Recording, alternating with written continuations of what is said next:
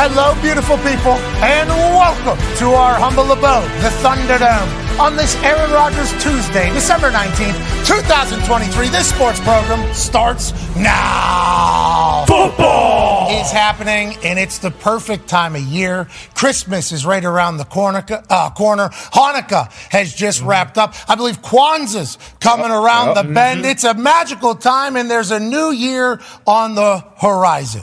Football is fantastic mm-hmm. right now. We are all healthy. We are all alive. We are enjoying the hell out of the opportunity to talk sports every single day. And it's not just me, obviously. It's the Talks the Table at Boston Connor, Dog the Bounty Hunter, and at Ty Schmidt.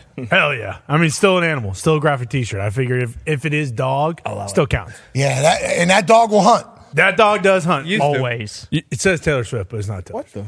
What? Whoa, what's that all about? It's a play. I think. I think it's like a combination of the two. I think it's a play on a Taylor shot? Swift, and it is just Dog the Bounty Hunter. we will not take any negative comments about Taylor Swift. Definitely not negative. Well, is Dog- that what you're doing? Are we saying Dog the Bounty Hunter isn't a compliment? So Taylor Swift right now is still selling out stadiums all across the world. Big Dog the. Bounty Hunter couldn't find that. Yeah, No, Brian he- The last thing I heard, He did find he him. did not find him. yes, he did. He was already dead. No, Bra wasn't. I didn't see Leland Nope. with the paintball gun. Nope. I didn't see a full Yeah. stand up. And rest in peace to Beth, by the way. Yep. So uh, you know, and then he got remarried quickly, Yeah. shortly there afterwards. But like some people say, Dog maybe lost his fastball. Had it at one time. Oh, yeah. Okay, Okay. he was painting. Yeah. Oh, Bra, my God. cigarettes, catching Yeah, ice. I mean, he was Brady doing the whole thing. Yes. But they said he has lost his fastball since maybe Beth passed away, bruh. So to put Taylor Swift's name on top of that at the exact time where have- Taylor's the hottest thing on earth right now, I think maybe a little bit of a mixed messaging going on. I for sure. think I'm going to be honest. I think all you guys are pretty damn soft for ma- making this into a Dog the Bounty Hunter doesn't deserve to be talked about, or Taylor Swift doesn't deserve to be in the same name. Listen, Dog saved a lot of ice heads from a lot of stuff. yeah, he but here did. we are. Okay, I understand that. Why are we tearing him down then? Why, I'm why not are we- tearing him down. I'm yes, just saying- you guys are. You're bringing up the last thing he did and how it wasn't successful. Last but two- Dog two, was three. very good for a very long time. So let's not just say, "Hey, Dog the Bounty Hunter." Don't put him on a T-shirt with Taylor Swift's name because Dog the Bounty Hunter's lost it. Go to hell, all of you, for insinuating that he shouldn't be in the same realm as Taylor Swift. Now, Wow. maybe at the bottom of the realm. Hold on, maybe at the bottom of the realm, and T Swift's at the top of the realm, but still in the realm. All right. Damn it! I Let him appreciate know. your passion, Let and him know, obviously your Lord. intent is not a negative one with how passionately you just defended Dog the Bounty. I didn't see this in coming. 2023. I think Dog's in the same realm as Bonnie, who uh, uh, performed at the halftime of Cowboys Thanksgiving. That's Dolly, Dolly Parton. Parton. That is one half of the Hammer Down Cowboys disrespecting Yeah. somebody Tony. that you should not disrespect either. What are you I am doing? sick of this show already. be kidding What me. is it, December 19th? And we've already taken shots at potentially three people that we genuinely like. No you way. What's no, no, your I, problem? No, no, I agree, and I love Dolly. I just sometimes, you know, amnesia of the brain. Um, but I'm just saying, like, she's still got her fastball when she needs it. Dog still has her fastball when she when he needs it, but they're not in Taylor Swift's realm. Yeah, Taylor Swift fastball all the time. Yeah. You guys are ridiculous. Let's move along here. Nine year NFL vet. Uh, do you, I'm not even going to ask you. Dog's fastball's clocking in at like 75 miles an hour these days. Let's just call it what it is. BP. Yeah, exactly. He Not can still arguing throw that. it, though. Not Exactly. arguing that. He and at one point he did Take him Yeah. out the Yeah, pasture. 99. Put him down. that dog. that dog. That dog won't hunt. Son of a bitch. That dog. Darius J. Butler is here. Did not expect to start the show like this, obviously. I mean, but. I, I didn't even reckon. I didn't see that shirt until as I was looking either. over at you, Mm-hmm. and because with where your microphone's placed too, it's right down the middle of his face. So I just saw like half a dog the bounty hunter with his eye looking at me. And I'm like. Holy hell! This takes me back to A and E. You know Yeah. what I mean? This Big takes me back to the time Yeah. where he was smoking cigs at a chain-like fashion, Oh, yeah. Goat fashion. protecting the streets out there. They always got him in the end. They always, Always did. did. That's because dog hunts, and this dog still hunts, and I will not stand for this bullshit this early on. I don't understand why Taylor Swift has crossed the ball. Me. I don't either. I don't either. But I, I don't make the shirts. Okay, I just buy them, and that's how this shirt came. I wish that So was like sue me. your wolf shirt. You know Dog like, the Bounty Hunter? Leland yes. is hidden in the Yeah, background. Of course. He has lost his fastball. We all agree. Yeah. Taylor Swift throwing 110 on the paint. Right. Uh, that's the only conversation that we had. Happy we're past it because you had no ill intent, obviously. We heard No, how you guys passionate you did. are. Th- Well, Yeah, you guys did. And, and you said to Tony, I didn't expect us to take shots at three people. I just wanted to be known. I took zero shots, okay? I did not shit on anybody. I am strictly here as a dog fan, and that it goes with the animal T-shirts.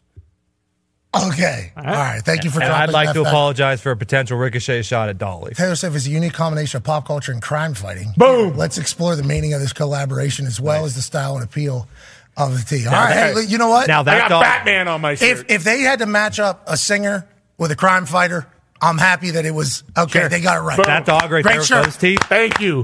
Thank Great you. shirt. Thank you very much. Great shirt. You too. I like that one. All right, great Good night shirt. for the Seattle Seahawks. Oh, yeah. Yeah. Okay, and their crowd in that stadium is obviously going to be talked about every time they're on TV for a good reason.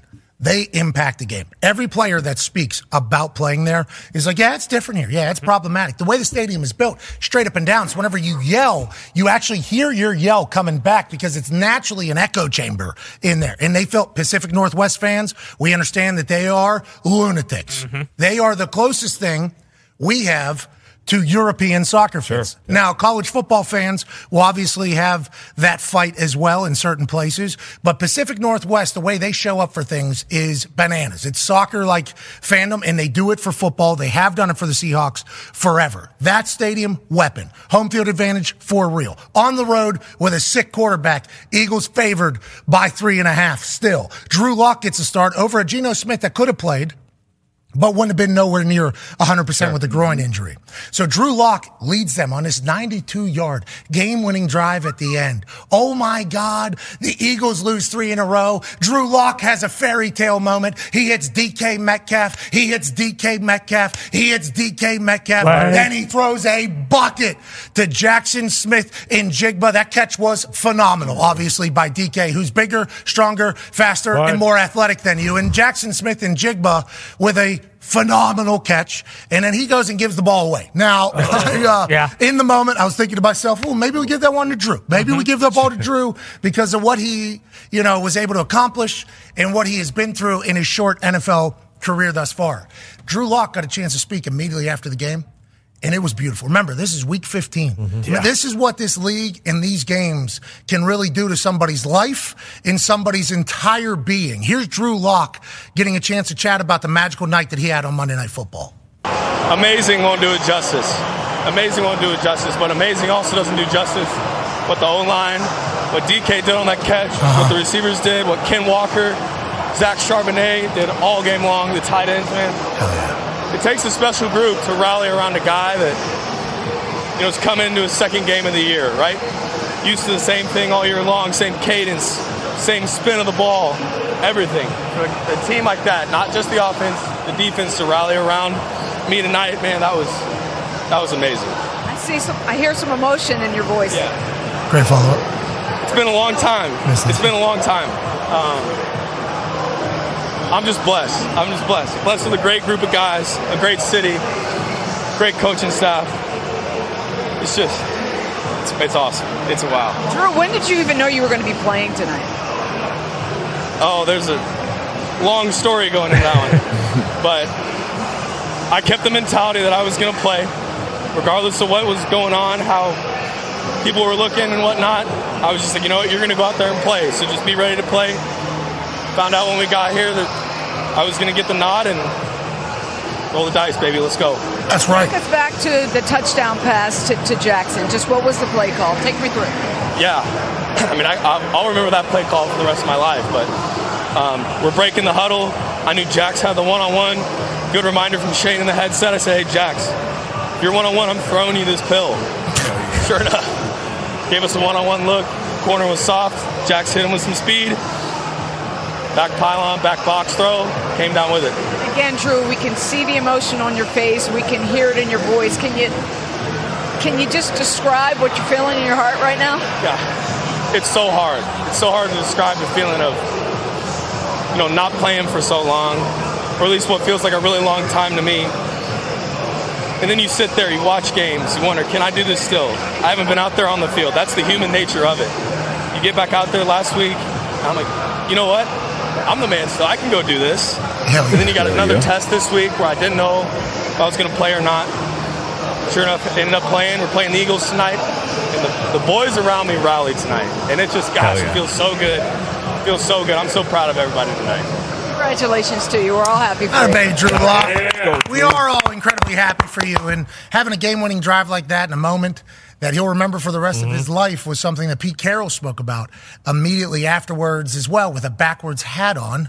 I know a lot of us on the East Coast probably didn't see a lot of this, but I think this is a pivotal part of telling the story of mm-hmm. last night's game. Here's Pete Carroll, who is now 8 0 against the Eagles, with a backwards hat in a press conference post game.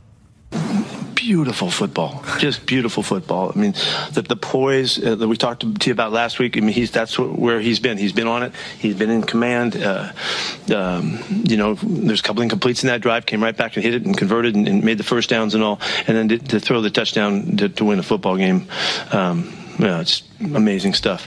Um, he would be the first to tell you about the guys around him. The offensive line did a great job tonight Yep. running the Yeah. football, one and also pass pro. And they did a beautiful job against these guys and gave us a chance. And uh, uh, I mean, I, we, we couldn't ask for more for him in, in that game tonight. What was the pro- Oh man, I'm so thrilled for the kid. Really, uh, and this is a first off, it's a memory that you're never going to lose. He's going to hold on to this Monday night forever. Um, he earned it. He deserved it. He, he played up to the great moments in the game and came through. Um, and it, it's been hard. It's been hard for him. Any guy that backs up that's, that has the brain of a starter and the brain of a championship kid, it's difficult as heck to, to you know to have to wait. And so he's had to do it, but he had his chances and he almost you know put together a game good enough last week, uh, and then this week he did the whole thing. So it was amazing. That is amazing. Yep. Pete Carroll, obviously great with words. We had uh, somebody come speak to us uh, during training camp, and this person was trying to teach people how to become a president of the United States whenever they speak to the media. His name's Frank Luntz. I believe he does like um, focus groups. Sure. And they had a bunch of NFL people speak, and they had these focus groups, and they had a line on the screen where it would go like up green and then down red with like everything you said because the focus group was told if you don't like how he's saying what he's saying or what he's saying, push down. Hmm. If you like what he's saying, push up. Pete Carroll was the one that was shown that literally the green arrow was just up the entire time. The way he speaks to the media is like expert level, master class, never going to give anything away, always going to compliment his team and others while delivering a message. So whenever he starts talking about Drew Lock with a backwards hat, I don't know if they would have went thumbs down or thumbs up on the backwards hat. I'm thumbs up all the oh, way. Oh, yeah. Mm-hmm. I'm thumbs up, but there's some people that'll judge that, of Oh, course. yeah, Last night for Drew Lock, huge moment for him as Oh, the athlete. Huge, huge for Seattle. Happy for him.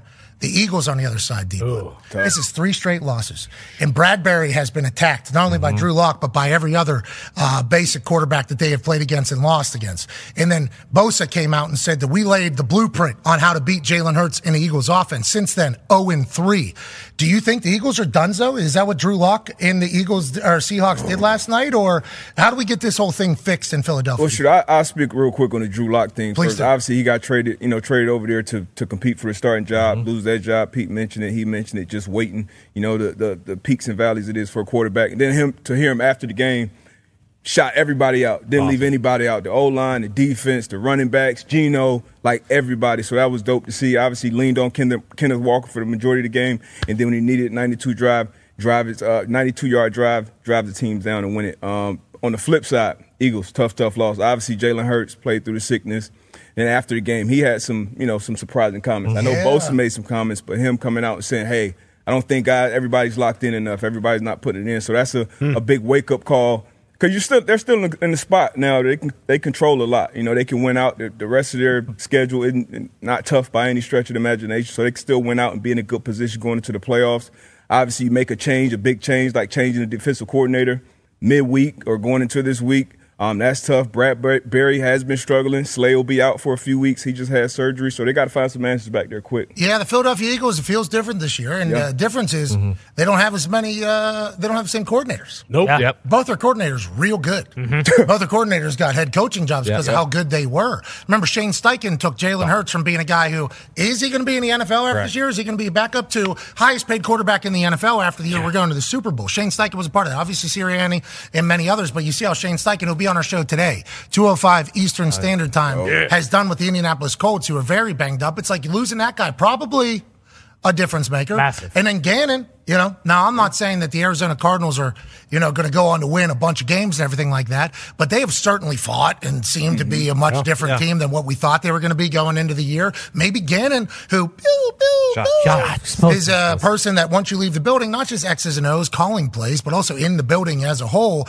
they lose two potential real culture setters out of there. Now, Matt Patricia getting the nod again on the defensive side only has a few days. A lot of people are saying, Matty P, geez, mm-hmm. 10 play, Uh oh. 92 yard, touchdown from Drew Lock. Monday Night Football, your first game back. DK Metcalf. Take that Ticonderoga. Break that thing in half. Yeah.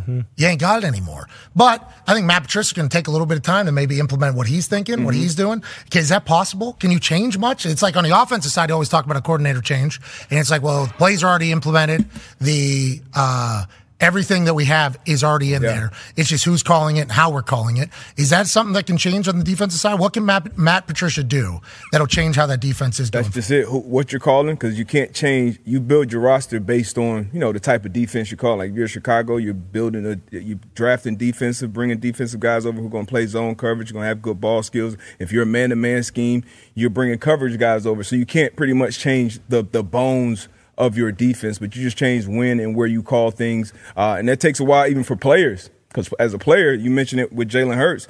As a player, you want to be comfortable and have that continuity with your play caller to where if it's third and eight on a two minute drive, I already know it's going to be one of three or four calls that my guy's going to call as opposed to getting that call and then going through all those different things in your brain. So that's a different thing you got to work with. How he's managing the guys throughout the week. How much of a voice did he have before compared to being the guy now? That's a big change. So um, and then you're missing Slay too, who, who's your best cover guy, especially in the back end, and they've struggled for not only these past few weeks, but I think this entire year compared to last year as a unit. You know, not a lot of continuity there. Maddox being out in the slot is big. Not getting after the passer like they did last year, that's obviously huge on the back end. And then Bradberry, I I mean, you, you can talk about Matty P, but if I'm a defensive play caller, I'm putting Bradberry on the rookie on the outside. I expect him to win that one-on-one matchup. You know what I mean? The DK, I got him on DK on some. DK is going to win some of those. Double team, he goes up and makes a, a what catch happened, over guys. Just lost confidence, lost spit. What happened? You know, it happens. And, and, and at cornerback, everybody sees it. Just like a quarterback. Like everybody's going to see if you have a hurt. run. It's not like linebacker or D tackle or old, you know, your offensive guard where you have a little tough stretch. When you play those positions, everybody's going to see it. Everybody's going to be an expert. Um, and he hasn't been playing up to the level that he can play. And uh, hopefully that he can, he can turn it around this last stretch. Yeah, they're going to need it. And then For on sure. the offensive side with Jalen Hurts and the boys, Bosa had some real. I mean, Mm-hmm. Bosa yeah. saying we laid the blueprint out on how to beat them, and since then. They've gone 0 3. Now, obviously, they've played great teams, Yeah. but here's Bosa uh, of the San Francisco 49ers talking about what they did to the Philadelphia Eagles, maybe being what everybody should, needs to do. Yeah, I mean, you see it on tape, though. Uh, and then obviously we put the blueprint out there. Hopefully, Cowboys watch the tape. Um, we made Jalen stay in the pocket and Like escape outside instead of those V gaps and uh, paid off. Uh, let Because Jalen's looking at the rush every play. Um, so, yeah, you just have to be disciplined and, and not give him that quick escape route where he could get to his guys quick. And it paid off. And then since then, Cowboys have done that, Seahawks have done that, obviously, and who knows what'll happen going forward. Jalen Hurts saying nobody, not everybody's committed enough is a little bit alarming. Yeah, that bit. And on the flip side, Seattle Seahawks always going to be in it. Oh yeah. Hey, they're always going to fight, aren't they? Absolutely. Pete Carroll's chomping that gum and motivating the hell out of a football team. We haven't really seen a lot of videos from practice this year or last couple years of the Seattle Seahawks. I think because it's just like the new norm. But remember their practices. Pete Carroll like in oh, yeah. warm ups, mm-hmm. like Slinging around. the energy's always there. Think about the way Drew Lock talked there, the inspiration and the amount of competitive juice he still had in his mind. It's like Pete Carroll always going to be a good ball coach. Congrats to Seattle Seahawks get a massive win, and the Philadelphia Eagles having some stuff to figure out. Exactly. Now, also, uh, we would be remiss if we didn't chit chat about the fact that college bowl season has officially begun. Let's go. And the reason why it's begun is because something absolutely absurd happened just yesterday in a bowl game where a team was down 28 zip 28 nothing. 28 nothing. Let me set the scene first. Okay? Please do. This is the famous Toastery Bowl at at Jerry at bad guy Jerry Richardson's stadium. Okay. He's not a good guy. He's not a good guy. Okay. All right. This is the ghost of the Bahamas Bowl. This is this bowl only exists because the Bahamas Bowl isn't being played this year because the Bahamas Bowl stadium is under construction. Got it. Okay. I hope, I hope it comes back stronger. Absolutely. Western Kentucky is out their top three linemen and their starting quarterback Austin Reed going into this game. Now let's get into the highlights. Against okay? who? Old Dominion. OD. You. ODU. Good yeah. football team. All right, so we get into this. Uh, right now, it's fourteen nothing. Okay, and quarterback for Western Kentucky, Turner Helton, who is the son of Clay Helton, USC football coach, who got fired. throws a pick six Oh, boy. to make Oh, it no. 21 nothing. Why am I showing this? Why am I showing this poor kid? Because he gets benched after this, okay? He, be- he gets benched after that. ODU goes up 28 nothing here. And then the story of the game happens. In comes quarterback for Western Kentucky, Caden Veltkamp. Oh. Okay? Oh. Caden Veltkamp decides that he is just going to go to wide receiver Dalvin Smith, who does not need two hands, my friend. He get he goes up and catches. Oh, Wow. Filthy. filthy. Oh. Okay, Got two feet that's not the only time. Does he need two hands on this play either? Nope. This guy's awesome. Wide Holy receiver shit. Dalvin Smith. Now Val, Veltkamp, the quarterback, oh, is actually in the out. transfer portal. By the way, so he is the third string quarterback. He's in the transfer portal. He's leaving Western Kentucky after this game. Let's go to the fourth quarter. They are down twenty-one points. A little swing outside. Whoop! Oh, That is wow. That is Elijah Young who hurdles and goes in to cut the lead to 14 there. Now let's fast forward a little bit. Who was that wide receiver earlier? Smith. Dalvin Smith, baby. Veltkamp goes right One back hand? to him again. no, Oh, he uses man. two this Ah, time. nice. It Cool. was right in his, in his chest, so he had to use two. Now we are down fourth and 15. Fourth and goal, 23 seconds left. Veltkamp again for his fifth touchdown of the day. We go to overtime. Old Dominion gets down to the one, gets stopped. Oh, has no. to go for the field goal. Scoop and score? No. Death ah, out. so close. So close. See an athlete. Western Kentucky gets the ball 35 35. Mm. Chip shot, field goal, win the game 38 35. Veltkamp finishes 40 of 52 for 383 and five touchdowns. Jeez, What, as the he hits the transfer As portal. he hits the portal, I think he made himself some money. Come on, yesterday. UConn. Hey, Wow. congratulations, Veltkamp. I, I don't know if UConn's going to be able to you gotta afford get him. him. Come on. I don't know if UConn's No going to be able to afford him after what he just did there. And that is beautiful. That is what bowl season Yeah. is all about. Because we're watching that game immediately after the show ends yesterday, and Bruce Brown's like, oh, I waffled. I took Western Kentucky or whatever. And it just became a runaway for Old Dominion. We go back out somewhere, come back in. All of a sudden, we got a ball game. It's beautiful. College football is mm-hmm. magical. Remember, college football playoffs start January 1, national championship January 8th. Until then, there's bowl games all over the mm-hmm. place. Mm-hmm. That is what the current college football world looks like. That's right. Let's talk about what the future of college football looks like. This weekend, a video hit the internet of Chip Kelly at a press conference answering a question. Now, this answer was not thought out. No. It No, was no, not no. that thought out. Nope. Mm. But it seemed to paint the perfect picture of what college football could be in the coming years. What is the the biggest issue that you might have right now, whether it be realignment, NIL, transfer portal, and what would your, your plan maybe be to, to try to solve it? I think they're all a problem, and I think we need to have a conference commissioner. I think football should be separate from the other sports. Just the fact that our school is leaving to go to the Big Ten in football, our our softball team should be playing Arizona in softball. Our basketball team should be playing Arizona in basketball, but because football left, and they're saying, well, how do you do that? Well, Notre Dame's independent in football, and they're in a conference and everything else. I think we should all be independent in football. So And you can have a 64 team conference that's in the Power Five, and you can have a 64 team conference in the Group of Five, and we separate it and we play each other. Yeah. You can have the West Coast teams, and then every year we play seven games against the West Coast teams, and then we play the East. So we play Syracuse, Boston College, Pitt, West Virginia, Virginia. Hell yeah. Then the next year you play against the South while you still play your seven teams. You can play a seven game schedule. You can play four against another conference, another division opponent, and you can always play against one Mountain West team every year, so that we can still keep those rivalries going. Not that I've really thought about this. Not that I've a lot of spent of time on this. But I think if you went together collectively as a group and said there's 132 teams and we all share in the same te- we all share the same TV contract, so that the Mountain West doesn't have one and the Sun Belt doesn't have another and SEC has one and they have another, that we all go together. That's a lot of games and there's a lot of people in the TV world that would go through it. You can sponsor each one instead of calling it Group of Five and Power Five. You can call it Amazon, Nike, bid that out to things. You know, a lot of different things. But I think if we still do the same thing and take all that money, and I would do this, and I think this needs to be done, that money now needs to be shared with the student athletes, and there needs to be revenue sharing, and the players should get paid, and you can get rid of NLI, and the schools should be paying the players because the players are what the product is. And the fact that they don't get paid is really the biggest travesty. Not that I've thought about it. Hey, listen.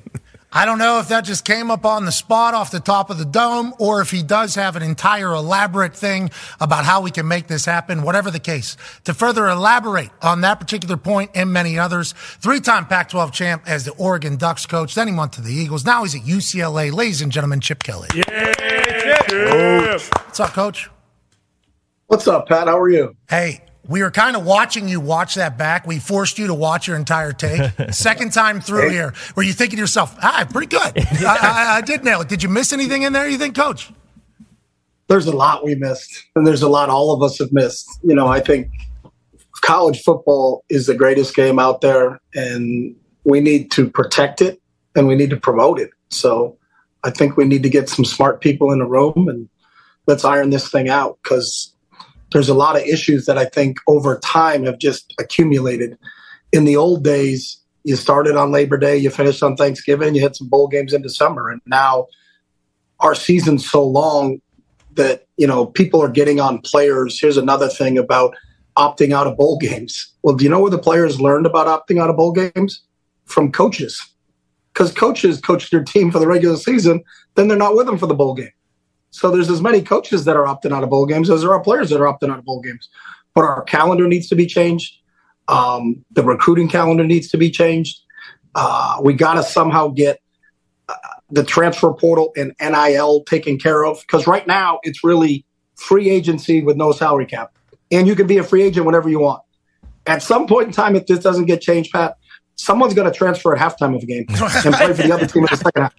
Uh, coach, let's Really? talk, coach, let's talk about Because there are no rules. You know Yeah. what I mean? Let's talk about some of that. The no rules thing. We've talked to Commissioner of the SEC, Greg Sankey, about this, and many others. It's like the players are also signing deals that aren't good for the players as well. Like obviously, quarterbacks are making a lot of money and everything like that, but there's other positions that are signing NIL deals, and some people are giving up like 20% of their forever career earnings to these agents that are representing them, and that all falls into the guidelines where agents have to at least be legitimized through a group of people so that they can make the proper deals. What do the contract structure look like normally so that everybody can kind of play in the same field? And then I think the big conversation to take away, and we talked to Matt Rhule about this two weeks ago, it's like, the coaches aren't even allowed to talk to the players about money. They have to talk to a third party that isn't even associated with the team, allegedly, not allowed to be associated with it. So, like, who has the best interest of what in heart? How do we make these changes, though, Chip? How will that ever come about? Because it seems like an impossible task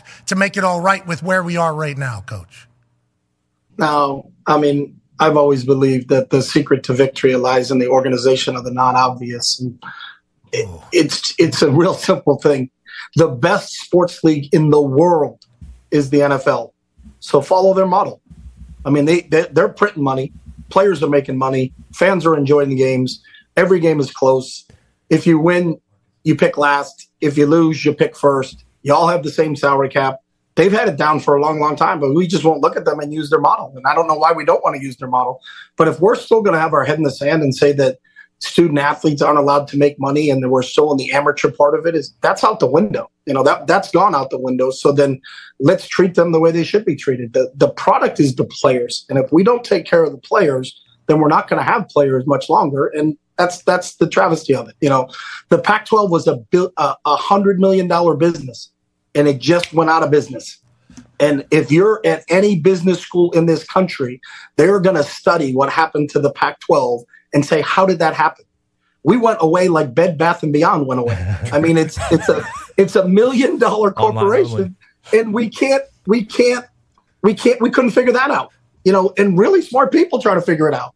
But we got to do something because I think when the Pac-12 went down, which I never thought was going to happen, we better use that as a as a as a a light and say, wait a second, we got to we got to figure this thing out, or, or something's going to happen, and we're going to turn around and say, there's only 60 schools playing football now, and no one else plays football So- because Have you pitched We're your, eat it up. have you pitched your ideas to other than like thank you for doing that at the press conference because I think a lot of us mm-hmm. who have become massive college football fans we have mm-hmm. we've gotten a chance to fall in love with college football because I've gotten a chance to get bap- baptized into college football with the most absurd environments and cultures and everything that is college football, how special it is. So we've got a chance to really fall in love with everything that it is in this transition era. And we think money coming in is definitely a good thing for the sport. There's still eyeballs, ratings are still on college football. Whenever you say that at the press conference, a lot of us were like, that's the right idea. That, mm-hmm. that is the right idea. Have you said this to mm-hmm. anybody that like who would have to come together and do this? The commissioners of the conferences? Who would be the people that would make this ultimately happen, coach?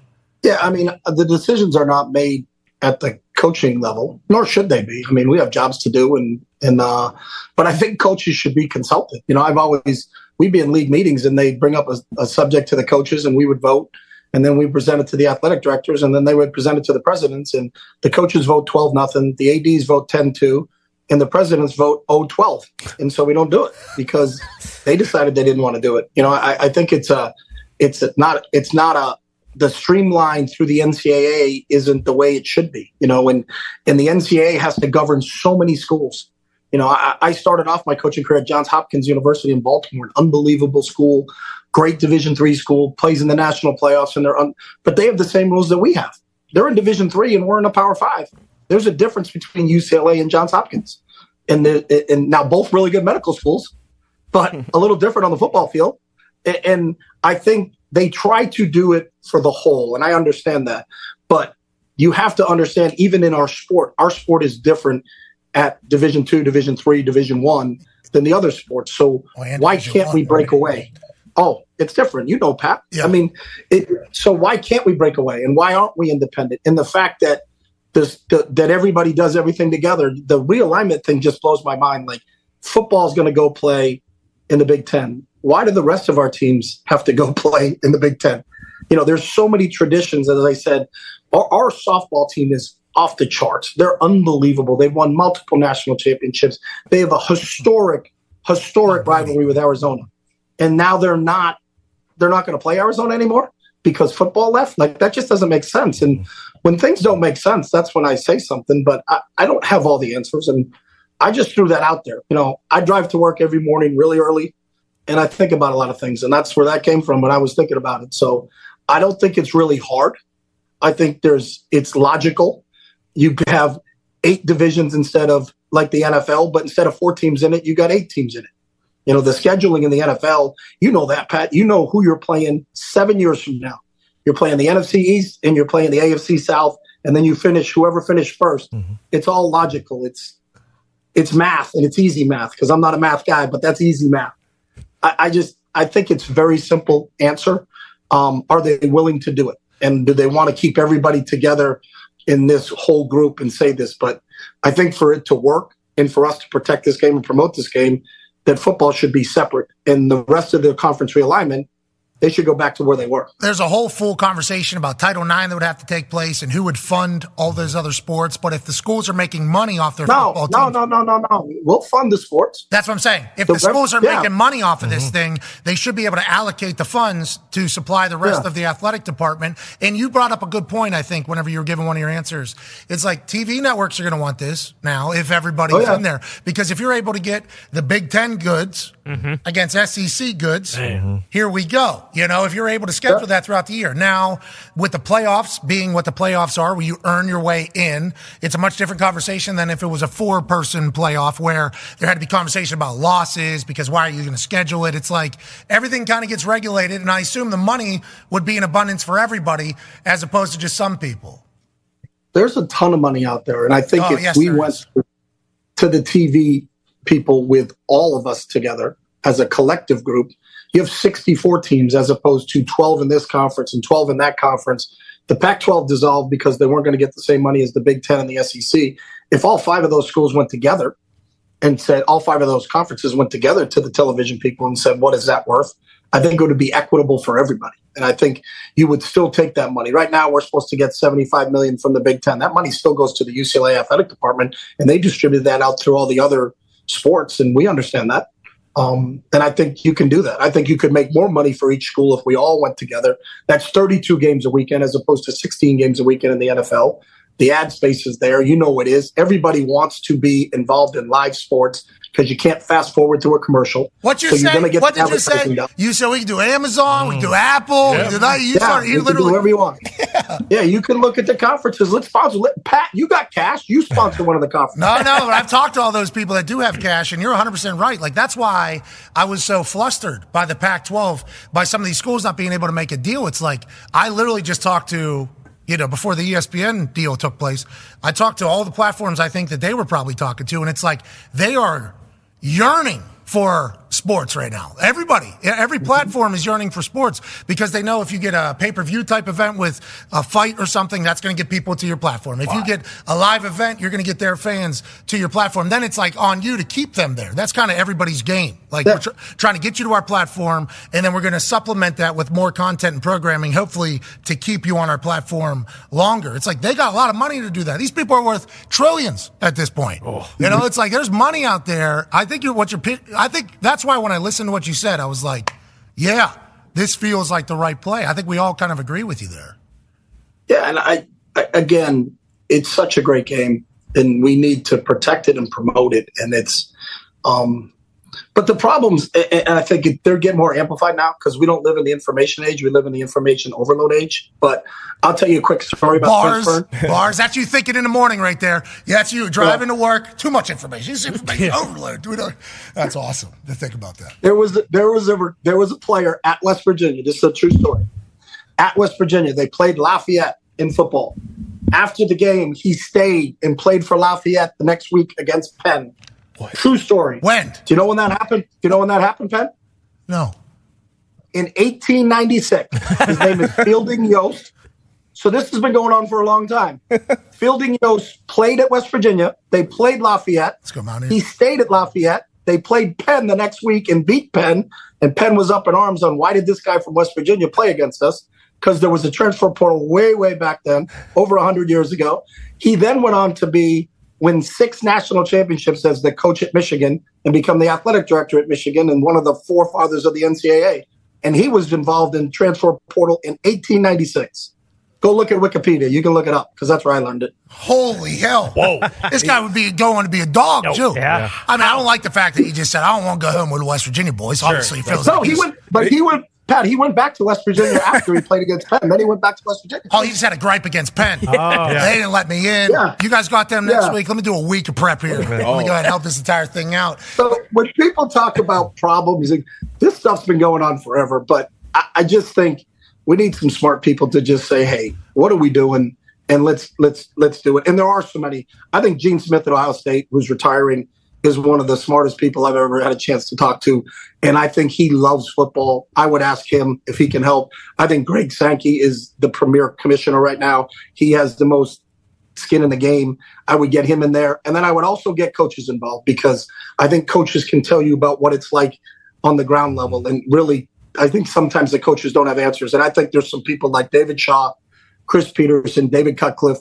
Take the five of those guys and put them in a room and then come out and tell us what we're going to do. And I would follow any plan that those five guys can put together. What state are you from? That little one, right?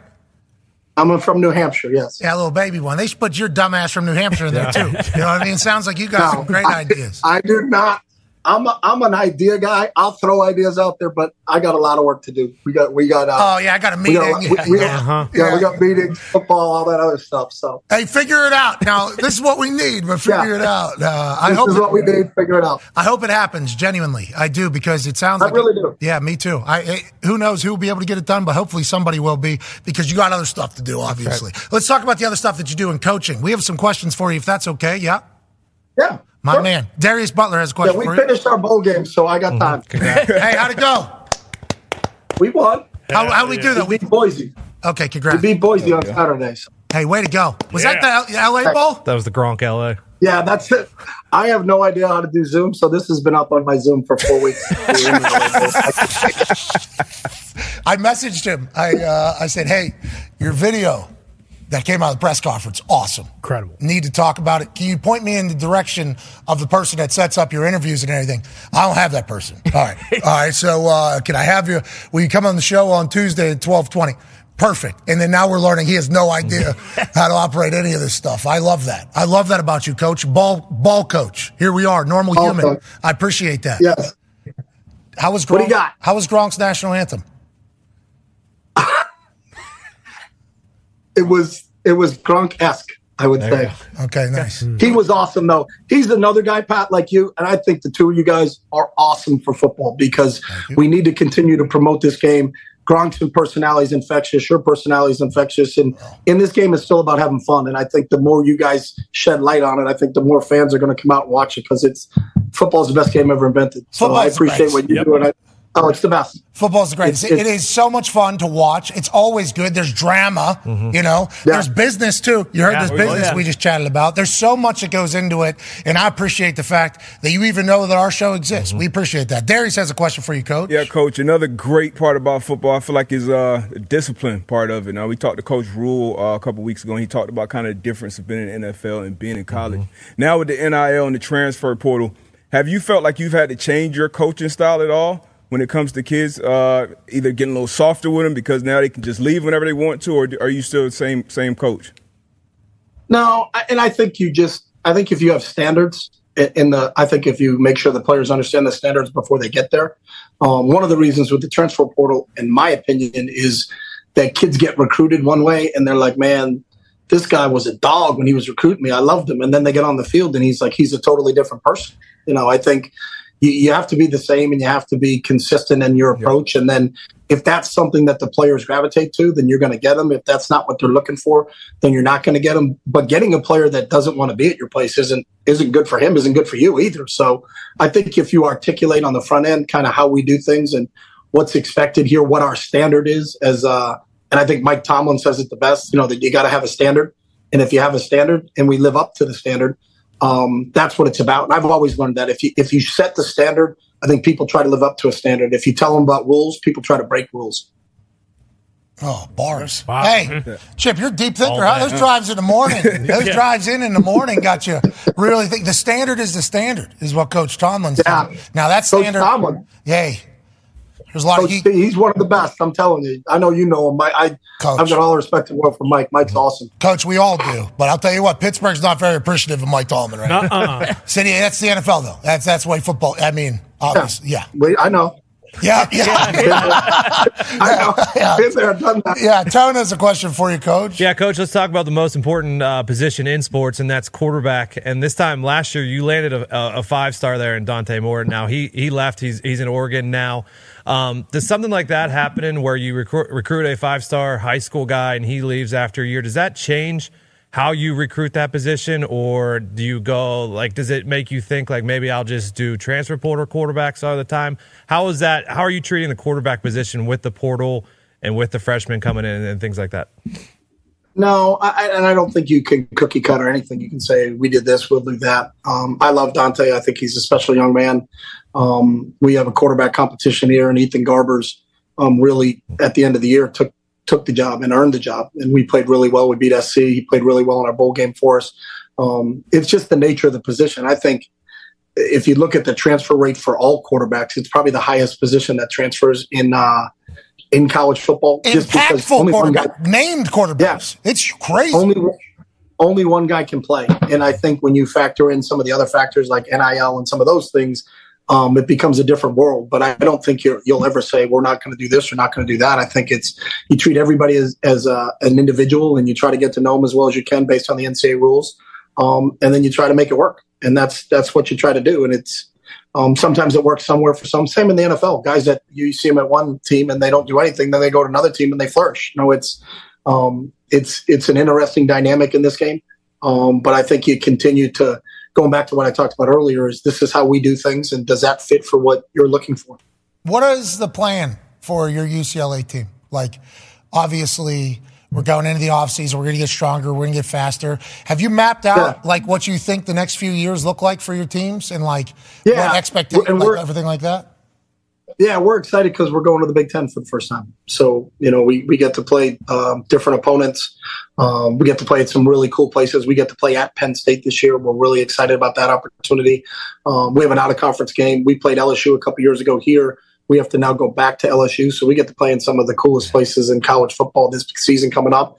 And our players are genuinely excited about that. You know, there's obviously a lot of work to do to play against teams like that, um, but it'll start for us on January 8th when we get back for winter quarter. Um, our kids are off on break now because we played on Saturday. So um, we'll hit the ground running when we get back here on January 8th and, and prepare for the 24 season. Enjoy that break, boys. Enjoy that break, boys. if it's if that January 8th start is anything like what it used to be like, we're, we're right back in. it. Hit ground oh, running. Right buddy, we are hitting the ground running a lot. we are hitting the ground running a lot. Ty has a question for you, Coach. Coach, I'm curious with NI, with NIL now. Uh, like LA used to always be such a major selling point. I feel like when you would get guys from you know the Midwest or, or wherever it may be because of you know the weather and all that kind of stuff. Has it almost turned into I don't want to say a detriment, but a little bit tougher because of the I don't know, maybe like the expectation with Hollywood being right there and like guys coming in kind of expecting a certain thing in terms of what they're owed money wise. Like, have you noticed that at all uh, with your time at UCLA or not really? Yeah, I mean, there are programs in college football that are like the New York Yankees, and there are other programs in college football that are like the Pittsburgh Pirates. And it's, Well, you just, you just have watch to adjust. Coach. Watch it, You Chip. just have to adjust. No, I'm just Pat. You know, do the do the Pirates have as much money as the Yankees? Well, we don't Are the know 'cause Pi- the were owner the doesn't spend it. You know what I mean? Were the Pirates involved with Juan Soto? No. No. Okay. Because they can't afford that. So I think everybody understands, no matter where you are, what are the rules of engagement based upon the school that I'm at, and then you adjust. But but I will say this about, and I like this all the time. There's no crying on the yacht. Like we're coaching Power Five football. Like this is well, we got to figure it out. Our job is to come up with solutions to to figure out no matter what the situation is. If this school has different than we have, that we don't really concern with that. Um, I, I think if you build your program on strong principles, the right guys will find you. Well, Coach, we appreciate the hell out of you joining us on this glorious Tuesday. What's the rest of the day look like? What do we got the rest of the day? Hypothesizing? More ideas? We got more ideas? No, no, no. We're we're working. We got a, a lot of uh, transfer portal film to continue to go through because kids keep coming into into the portal every single day. Signing day is tomorrow. We got to just make sure all of our kids will get their stuff in tomorrow morning um, and prepare for that. And then uh, and then our coaches will have a little bit of time off for Christmas and New Year's, and then we're right back in the office. So All right. Well, good luck with signing day. Good luck with the transfer portal. Good luck this offseason with winter workout. And we appreciate the hell out of your brain. Ladies and gentlemen, coach, the UCLA Bruins football team now in the Big 10 Chip Kelly. Imagine the amount of, hey, see you, man. Imagine the amount of uh, shit that he got from like volleyball team. Oh my God. Oh, so we got to go. Rutgers. Yeah. We got to go to Happy Valley, Penn State. That's a six hour, seven hour. And we got to drive an hour and a half to get in there for a volleyball game now. Because you guys wanted to, right? Play your game. That shit, a basketball team too. They got a lot of history to basketball team. Uh, yeah, yeah, like what he was saying with Arizona, like that is a massive deal that UCLA and Arizona aren't going to play in basketball anymore. Like two of the most storied, you know, programs in the history of college basketball. The conference champions. Yeah. How about him saying, Bill owns We're a that. hundred million dollar company. We we disappeared like Bed Bath and Beyond. Yeah. Just out of nowhere. That was like over a week period. Remember? Yeah. They potentially had a deal done with Apple. Mm-hmm. I think is what we all heard and mm-hmm. thought. And then the next week, no deal. And then all of a sudden a contract just gets ripped apart by a mm-hmm. network. Not this one. No. No. And then all of a sudden, Pac 12 schools, hey, you're shit out of luck. You got to figure this whole thing out. And then it's like, well, now we're going Big Ten, ACC. There's two schools out. It's like, damn, that happened very, very quickly. I love his idea, though. Yes. Let's make this thing just Yep. Divisions. We'll Genius. play against other divisions. Now, if you pull the SEC as a division, you're going to have a long day potentially. You're going to have a long season. That'll. But you, you have the NIL, you have transfer portal, you can make your teams good too. The amount of money that could potentially be used for college football as a whole, CFB is just what it's called, right? Yeah.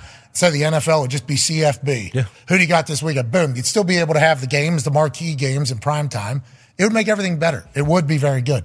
But the amount of shit that has to get figured out to get to that point, the amount of humans you have to get on the same page. He just talked about how the coaches would say something, then the ADs would say something, and then the presidents would be the complete opposite. You have to have all those people on the same page. That's just a one school. Very different group of humans too. Yes, All- academia Yeah. people Mhm. are now involved. And what you have to do, just go one commissioner. Yeah, I, Yeah, personally, I believe you have to have one person. Yep. making the And then decision. obviously he has a team. There has to be a finger to point somewhere, I think, whenever you're making big decisions. And I think you would need one commish. And then if he's not doing a good job or she's not doing a good job, you get them out, you get another mm-hmm. commish. But getting everybody to get to the point of where we have a league is so many agreements that Yeah. have to take place. And so many people have to be on the same page, including money people. Yeah. And it's like, I don't know. You're starting a multi-billion dollar. Yeah, that's a that's a long that's a lot to get done. I appreciate he's saying, "We smart people figure it out" because that's our line. Yeah. Mm-hmm. Hey, smart people, figure it out. That's our line. Mm-hmm. But that is what we potentially need. How many of them are there? I don't know. Well, and think of like because I, I don't know how you would do it where like everyone evenly gets a piece of the pie because that's not necessarily fair either. And like some of these schools that are in conferences that have a pretty cushy like setup where it's like you're getting all that all that money and like you're never really gonna win your conference championship, but you're still getting a, a big chunk of that pie. Like, why would those schools ever be like, yeah, we don't really want to do this anymore. We'll we'll evenly redistribute all of this, and then you look and it's like, oh, we're making actually thirty million dollars less than we would have been had we just stayed in the Big Ten or whatever. What do you say? We're getting $75 million from the Big Ten. Yeah. That money's going everywhere. That's a big number. I thought it was like 40 something. I thought it was getting- too. It must have. I mean, after the them adding the four new. I thought they were getting less because they came in a year later after the deal was already done. But yeah, the the original Big Ten teams I knew were getting close to seventy. The um, good luck out there. Hey, we're just happy to be a small part of it. Yeah. Listen to Chip. Get to watch it. Make too much sense though, so you know it's never Never, happening. ch- no chance. No chance. Did you hear the judge in West Virginia extended it for the entire year as opposed to just two weeks? Well, you saw what the NCAA did. What's the what? The The, same day that uh, the AG was on, they what did they come out and say that there's no guarantee that you won't get penalized after? yeah, but then it got extended for the rest of the year, I believe. And I don't know if the NCAA came out again and said something. see it again. But I do know there was a couple other schools that said, "You heard it, we're back." And they're playing the people. So who knows what else is going to fall into the limiting wages thing that has now been added into the lawsuits against the NCAA because money being involved with players means you're that's a worker. That's somebody trying to earn money for themselves and their family. So if you are holding them back, you're potentially holding back growth in a like business sense, Yeah. Mhm. which is not legal in the United States. So then good at attorneys, Attorney General of West Virginia, Patrick Morrisey. Morrisey. Morrisey in front of all those books More dog. was like, wait a minute. This isn't just like a you're screwing student athletes type thing. This is a employee, employer type situation also that you're hinging upon. And judges, you know, I think they're more apt to lean in favor of workers, especially in 2023 with everything that took place uh, last couple of years with everybody. It's like that's a whole new added weapon for these people to potentially attack the NCAA. But then the NCAA comes back and they're like, well, we have them on scholarship. Scholarship doesn't matter. anymore. Like that whole conversation starts in there. But I feel like there's massive change coming. It's it's so wild right now. I saw yesterday. So Dion Nanashak has been killing the portal again. You got four new offensive linemen, and then obviously the five star he got out of Number one Yeah, tackle you got, in the- you got five country. new O linemen, but the one who went from IU to Colorado just flipped his transfer portal uh, call from Colorado to Oregon. So like people are now not just they're transferring two places within the same transfer portal window. So they probably come to a deal with Colorado. Hey, you got more here? and then they hear late last second, which adds in a whole other thing about rules. Yes. About business guidelines and how everything could go. But the more money these players get, good for them. Good on them. You want to talk about money? Uh, Oregon got Gabriel and Dante Moore. I don't. I wonder what they're paying for two quarterbacks. And- Yeah, Dante Moore young, Mhm. right? Dillon Gabriel old. Yeah. So one year probably Dillon Gabriel. Yep. And they probably explained to them they've got to do this. And Phil Knight's like, cool, we just dropped him this shoe. Yeah. So Easy. whatever you need. You know what I mean? We just dropped a brand new version of the shoe that we dropped 10 years ago. Looks the exact same. But since shoes have gotten to a point where they all look so asinine, everybody wants to buy what our old shoes uh-huh. look like. So we can get 10 Dillon Gabriels if we'd like out of there, no problem. And that's the weapon of having Nike. Yeah. Mhm. Literally pushing you. Bingo. Nike sponsors a lot of schools. Yeah. A lot of schools benefit from Nike. Nike pays a lot of money to a lot of people, but they're paying the most amount of money to one particular school, and they always have. Like back before this NIL thing happened, do you remember what Oregon's locker room used to look like? Oh, yeah. Gosh. I used to see pictures of that while I was sitting in a high school type locker room at West Virginia my freshman year. Just uh, worst locker room maybe I've ever been in, maybe ever that that freshman year at West Virginia. And you get like pictures of what like Oregon's locker room looks like. It's like, oh, these guys are living like kings over here. now everybody All has that particular thing, insane. and it, not only the locker room, the lounge area, Correct, yeah. the Barber. rehabilitation area, the barber is always set up. right. It's like that's brand, that's everything. Oregon had that before everybody, though. Oregon like took advantage of that, so they're smart with the way they utilize all their money as well. So good luck to everybody in this new world that is college football. Let's go to the NFL a little bit. Uh, Matt LaFleur spoke out about you know the defensive coordinator for his particular program, saying he'll be the defense coordinator for the rest of the season. So everybody just needs to relax. Matt LaFleur has potentially openly stated that he has Joe Barry's back as defense coordinator. Now, the hate against Joe Barry as the football coach, not the human football coach, Great defense guy. coordinator, good human. We don't know, but At all. probably. Assume. Hopefully. He's committed his life to football. We appreciate that. Right. But as a defense coordinator, it's gotten very loud about how bad this guy sucks. Ty, one of the loudest people saying it on his birthday yesterday, Oh, yeah. became a voice of reason for almost all Packers fans. I was reading a lot of the comments that came from the video in which you roasted Joe Barry and what he did and what the future probably looks like with Matt LaFleur, who's too scared or won't pull the trigger on firing a guy. A lot of people are saying, preach it, preach it, preach it. I didn't know if today you wanted to walk those things back maybe because it got too loud or if you wanted to expand upon some of your thoughts because this is the first time I've seen you diligently Googling things and then handwriting these notes. Would you like to talk a little bit more about Joe Barry, the defense coordinator, who will be the defense coordinator for the rest of the season? Yeah, sure. Uh, I'm absolutely not going to walk it back. Okay. I mean, I don't know what. Can't do that. Okay. Can't do that. Everyone who watches the games knows. And you know, this morning I, I didn't plan on doing this. You know, No. I was just like, okay, whatever. But you know, some people on Reddit, uh, they event. It's it's gotten too far. It's gone too far. Everything I said yesterday, I felt was right, but again, you just never know. It was a moment of passion, kind of just. But but luckily, people on Reddit have kind of compiled uh, something that's a little bit more palatable to say out loud. So, since 2000, there have been 68 defensive coordinators in the NFL who have had at least five seasons as a defensive coordinator. Only four of those have never had an above average uh, defense in the NFL. Joe Barry's obviously one of them. So was Chuck's brother, uh, John Pagano. Whoa, whoa, whoa, whoa, yeah, I, well, I, I, I saw whoa. that. Broke my heart. Broke my heart. Bert, and a couple others. Yeah, well, a couple others. Yeah, Jim Haslett was in there too, and then some other guy I'd never heard of. But uh, so he's had he's had three defensive coordinator jo- jobs. So it started in Detroit. Rod Marinelli was the head coach. He uh, is married to Rod Marinelli's uh, daughter, so I assume that's how he got the job. 2007, uh, they were 31st in uh, points per drive or points allowed total defense. Terrible. No big deal. He gets the job next year. What do they do? They go 0 16. He gets fired. So does everyone else.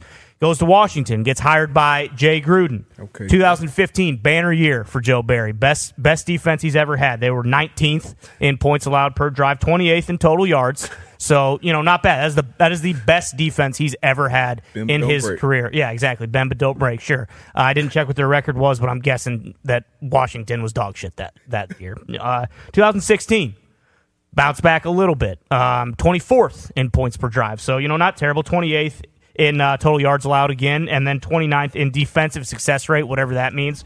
Basically, to sum this up, uh, in his three years in Green Bay, they are the 31st ranked defense when you tabulate all three years together. So, no, this guy has never gotten any better. He still sucks. He should be fired, but he won't because that's the Packers. Hey, it's Kaley Cuoco for Priceline. Ready to go to your happy place for a happy price? Well, why didn't you say so? Just download the Priceline app right now and save up to 60% on hotels. So, whether it's Cousin Kevin's Kazoo concert in Kansas City, go Kevin, or Becky's Bachelorette Bash in Bermuda, you never have to miss a trip ever again. So, download the Priceline app today. Your savings are waiting. Go to your happy place for a happy price. Go to your happy price, Priceline.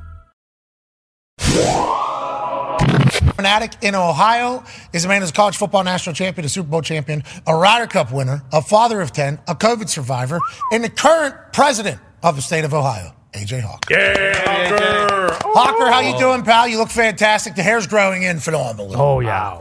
Yes, it, it is a little bit. I'm I'm uh, impressed by Chip Kelly. Not only the fact that he laid out that whole situation of what college football could do, but do you think there's a lot of college football coaches that know what Bed Bath and Beyond even is, let alone the fact that it's bankrupt now or it's out of business? So he, uh, that is funny to think that there's some football coaches who go into coaching and nothing happens in the world outside of football for 20, 30, 50 years. Yep. That is just kind of how the football time capsule happens for some of these coaches. He said in the morning, you know, he drives and he thinks. I think that's when he starts.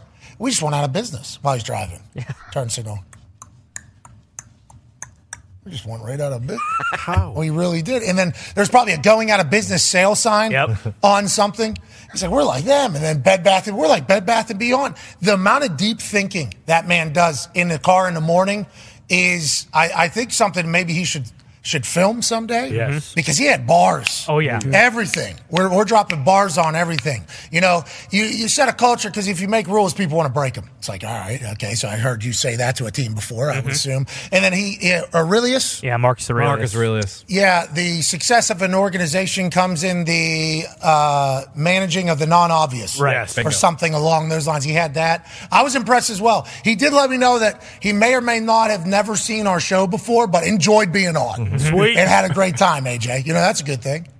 Yeah, he was. It was impressive. He really was. I, I like his backdrop too. What he said. He's had this. He's been stuck there for the last four weeks. He doesn't have anybody in there to change it for him. Yeah, has no has no interns that set up his uh, uh, media either. Just like direct conversation. I've massive respect has grown for Chip mm-hmm. Kelly over the last few days. Very thankful he stopped by. How about our respect for Drew Lock though, huh? In the Seattle Seahawks team. Wow. AJ, last night was one of those games in prime time that we hope for every single time a primetime game comes on. Obviously, it appears as if the Eagles got it, Eagles got it, the Eagles got it. They're going to put this thing away. Two minutes left, third and seven. If they pick it up, game over. Instead, they don't get, pick it up. I think last year they would have. Seattle gets the ball back on their own eight. In Drew Lock, DK Metcalf, the offensive line, and inevitably Jackson Smith and that catch was absurd. Oh, right there off his And then one thigh.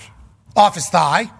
DK Metcalf makes a play. But that final drive was Drew Lock, DK Metcalf. Mm. That's a big one. Damn. Double team come down. Big fella. Great ball. Boom. Give me that. DK Metcalf. And they could have done this all game, you would assume, but whenever they needed it, they certainly were able to do it.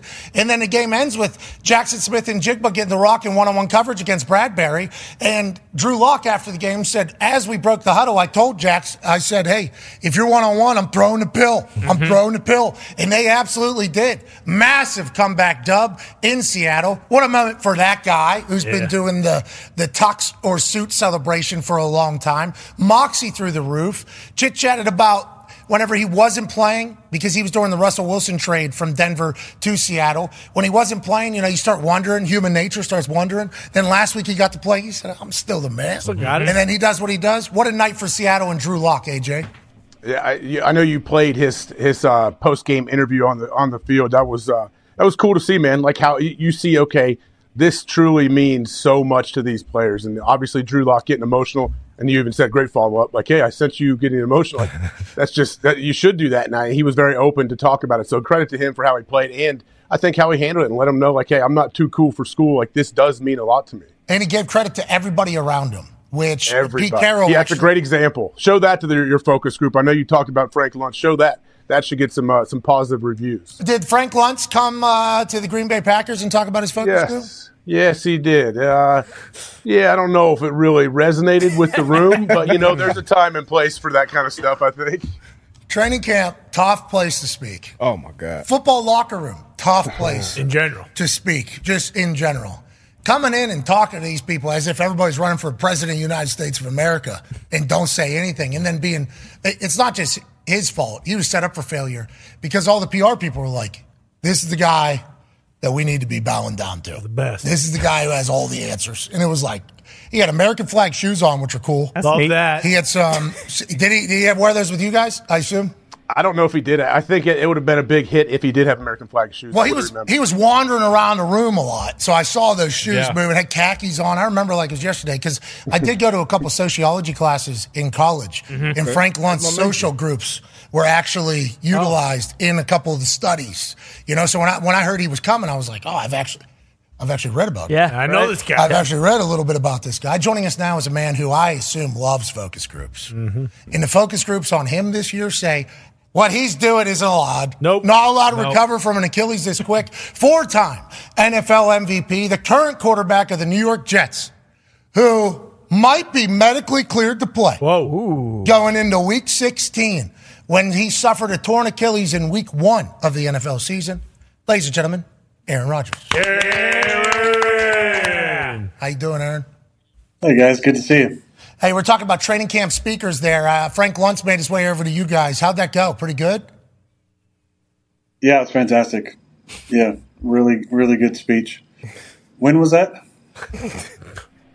I don't know the year, Aaron, but he was there. You, I don't know if you maybe Aaron opted out of that one, but I'm not sure. You- After 2010, sometime. Oh, there's his American flag shoes. Boom. Look, boom. There, here's literally, there he is. That was him. Hey. In the Oval Office. He's president of the United yeah. States? Yeah, he did. Whoa. You were there, Was Darius? he, a, was he a Pittsburgh No guy? I don't. I I, only remember the Pittsburgh guys that came and spoke, so I'm, I'm not sure. Well, if Pittsburgh people are speaking, you should listen, uh, from my understanding, because it's either going to be incredibly entertaining and competent or, you know, intelligent. One and one or the other. Uh, let's talk about your life right now. Where are you right now? Green screen? We're doing a, a movie shoot. We're on Avatar.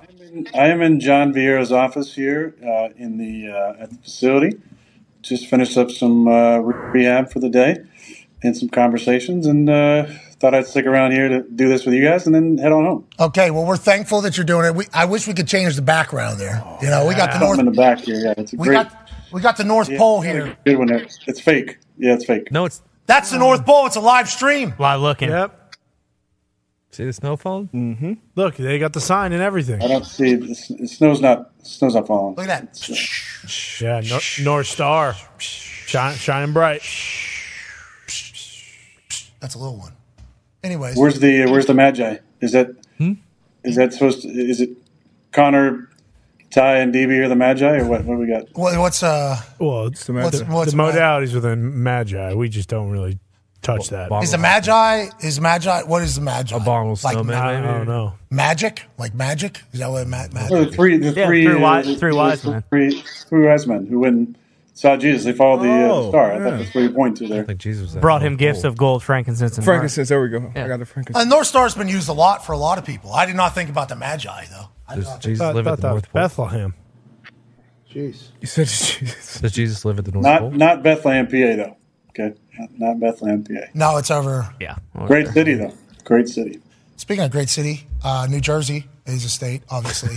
um, New York is a city, though, that is pumped about your future with the New York Jets. We saw a video this past week, and a lot of them, of you on the sideline during that game that was not great for the New York Jets against Miami. A lot of facial reactions, a lot of head shakes, a lot of. I saw a big bubble blow at one point. You know, you're one of the best bubble blowers still on TV in 2023. I want to let you know that. Uh, always chomping on the gum. You seem disgusted with a lot. Obviously, the game did not go anywhere near how you guys thought it would. There was a video, though, that was sent to us from iRocky83, which was watching you on the sideline. And we noticed some things here, Mr. Rogers. For instance, we wondered if you're ever going to be able to get up on your toe. That was the big conversation. Look at the rock. Look at the rock. And, ooh, we're up. Oh. Ooh, we're up. Boom. Ooh, we're up higher on that one. Now we appreciate the internet sleuthing there that iRocky did, uh, 83 to get that. But there's a conversation now about you being medically cleared and we see you going up onto your toes. We see you last week at practice. How do you feel? Where's your state of mind? And what are we thinking and talking about when it comes to playing football again? Yeah, I mean, I've been progressing steadily. Uh, once I was able to start jogging uh, on the Alter G at about uh, between the eighth and ninth week, things have progressed uh, pretty good. Came out here uh, right before Thanksgiving, continued my rehab, and uh, was able to uh, get on the practice field uh, in a limited fashion the last three weeks. Most of my stuff has been, like you've seen, kind of thrown on the side, individual work. This last week, I took. QB Center Exchange. I did some stuff with the running backs. I've been doing the seven on seven uh, flight school, which is basically uh, twos and threes, P squad guys um, that I've asked to do uh, at the end of the day. So that's been fun to uh, to do that. Didn't do any eleven on eleven stuff. Um, I think the whole time it's been, uh, you know, hoping that we're still in it because it it was unrealistic to think that I would be hundred percent to be medically cleared um, at any point during the regular season. Um, I do feel like, uh, you know, in the next three to four weeks, uh, it would be very possible to get to 100%. Um, but obviously not there. And, and so the conversation was uh, away from 100% medical clearance to a willingness to play. And that's never been a problem for me. Uh, in 2018, uh, when it was a rough year, uh, as Ty remembers, we had you know a rough stretch. Mike got fired. Joe became the interim coach. Um, we uh, went played Atlanta at home, beat them, and then went to Chicago and lost. Uh, I think they might have uh, won the division that day. We were kind of uh, eliminated from the playoffs. Next week we played the Jets, and there were a lot of people thinking, was it going to play or not? And and my thought was always, well, I'm, you know, uh, nobody's 100 percent in week 16, but I felt like, okay, I'm, I'm feeling really good. Uh, I want to play. I want to be out there with the guys. We had a really kind of magical game that day. And again, went to overtime that we ended up winning uh, on a touchdown walk off to Davante. Um, but that was, you know, I felt 100%. So there was never a question whether or not I should play. If I was 100% uh, today, um, I'd be definitely pushing to play.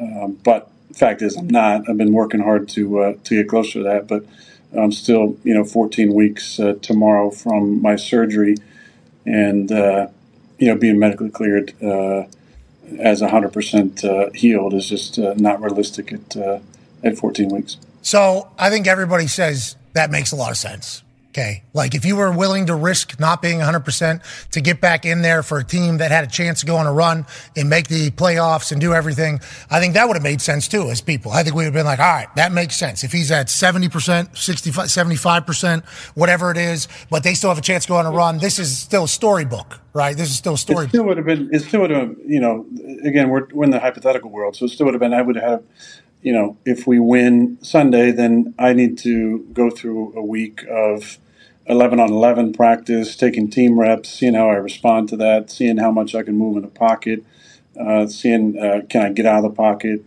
Um, so there still would have been a conversation. It would have just been, it wouldn't have been, hey, we won, you're activated, you're for sure playing. Now, I obviously, um, being a competitor, uh, I would have pushed it as hard as I could this week, but um, but it still would have been a conversation. I would have had to, you know, check all the boxes, practice well, respond well uh, the next day after some of these uh, 11 on 11 sessions, and then the conversation between uh, Woody and Joe and Robert and uh, Dave and the medical staff and Neal ElAttrache uh, and myself to determine whether or not uh, they were going to ultimately clear me.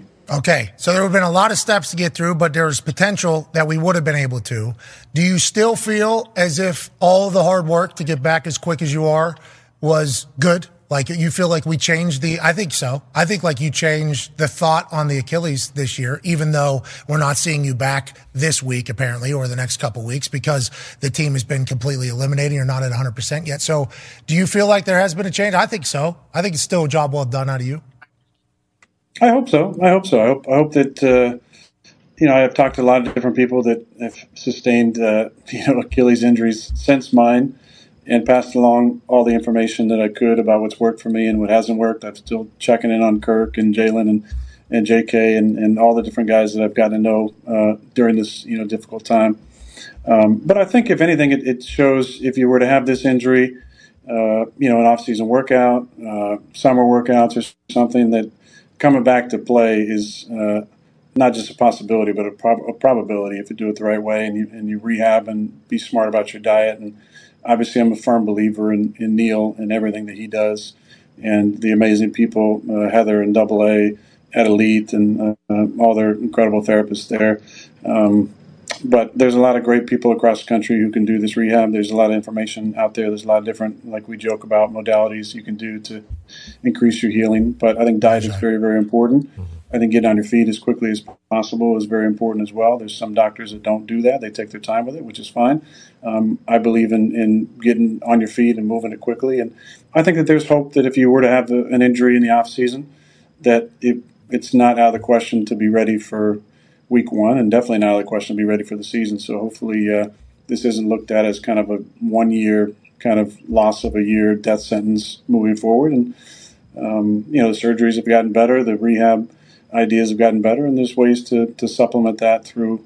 Uh, really through diet and, and vitamins, I think that can uh, that can put you in a better position. Go ahead, AJ does coming back like at such a quick pace is it more are you worried that you're going to rupture that same achilles again or is it something else in your body that tends to go? I know that when you hurt something you can make up for it and uh, you know you tear something else. Like what do you what do, i guess is the biggest worry when you talk to doctors about coming back early? Well it's it's what we talked about the entire time about the difference between stretching and stressing. You know you got to allow that uh, that achilles to heal up completely uh, before you're uh, stretching it um, but there's, you know, again, there's a lot of different ways to attack this rehab. I tried to get on my feet quickly and, and kind of cut a lot of the protocols in half um, just to see if I can do it a different way. And I wanted to push it for the first two months as hard as I could and get to that eight week mark and see where I was at and then uh, adjust accordingly the uh, the rehab schedule after that. Feel like at eight weeks I felt really, really good. I was walking basically normal. I was able to start jogging on the Alter G. Um, so that's why I pushed it as far as I could. I wouldn't have done anything differently. Um, I wanted to, you know, to get back. Uh, were we in a position where we were looking like a playoff team and the possibility of uh, uh, of getting into playoffs um, without me was was going to happen. Uh, being ready for first round of playoffs to me would be an absolute no brainer. I had kind of always circled the 24th in my own in my head from the day I, I got hurt to the next day. I, I thought, okay, um, no one's come back quicker than 18 weeks. Uh, 14 weeks would be the week of the Washington game. I'm going to put my sights on that, focus on that. Okay. Um, so I feel good about where I'm at now. To uh, to at least there would have been a conversation about it. Um, but it was always going to be difficult rehab and always going to be a difficult comeback.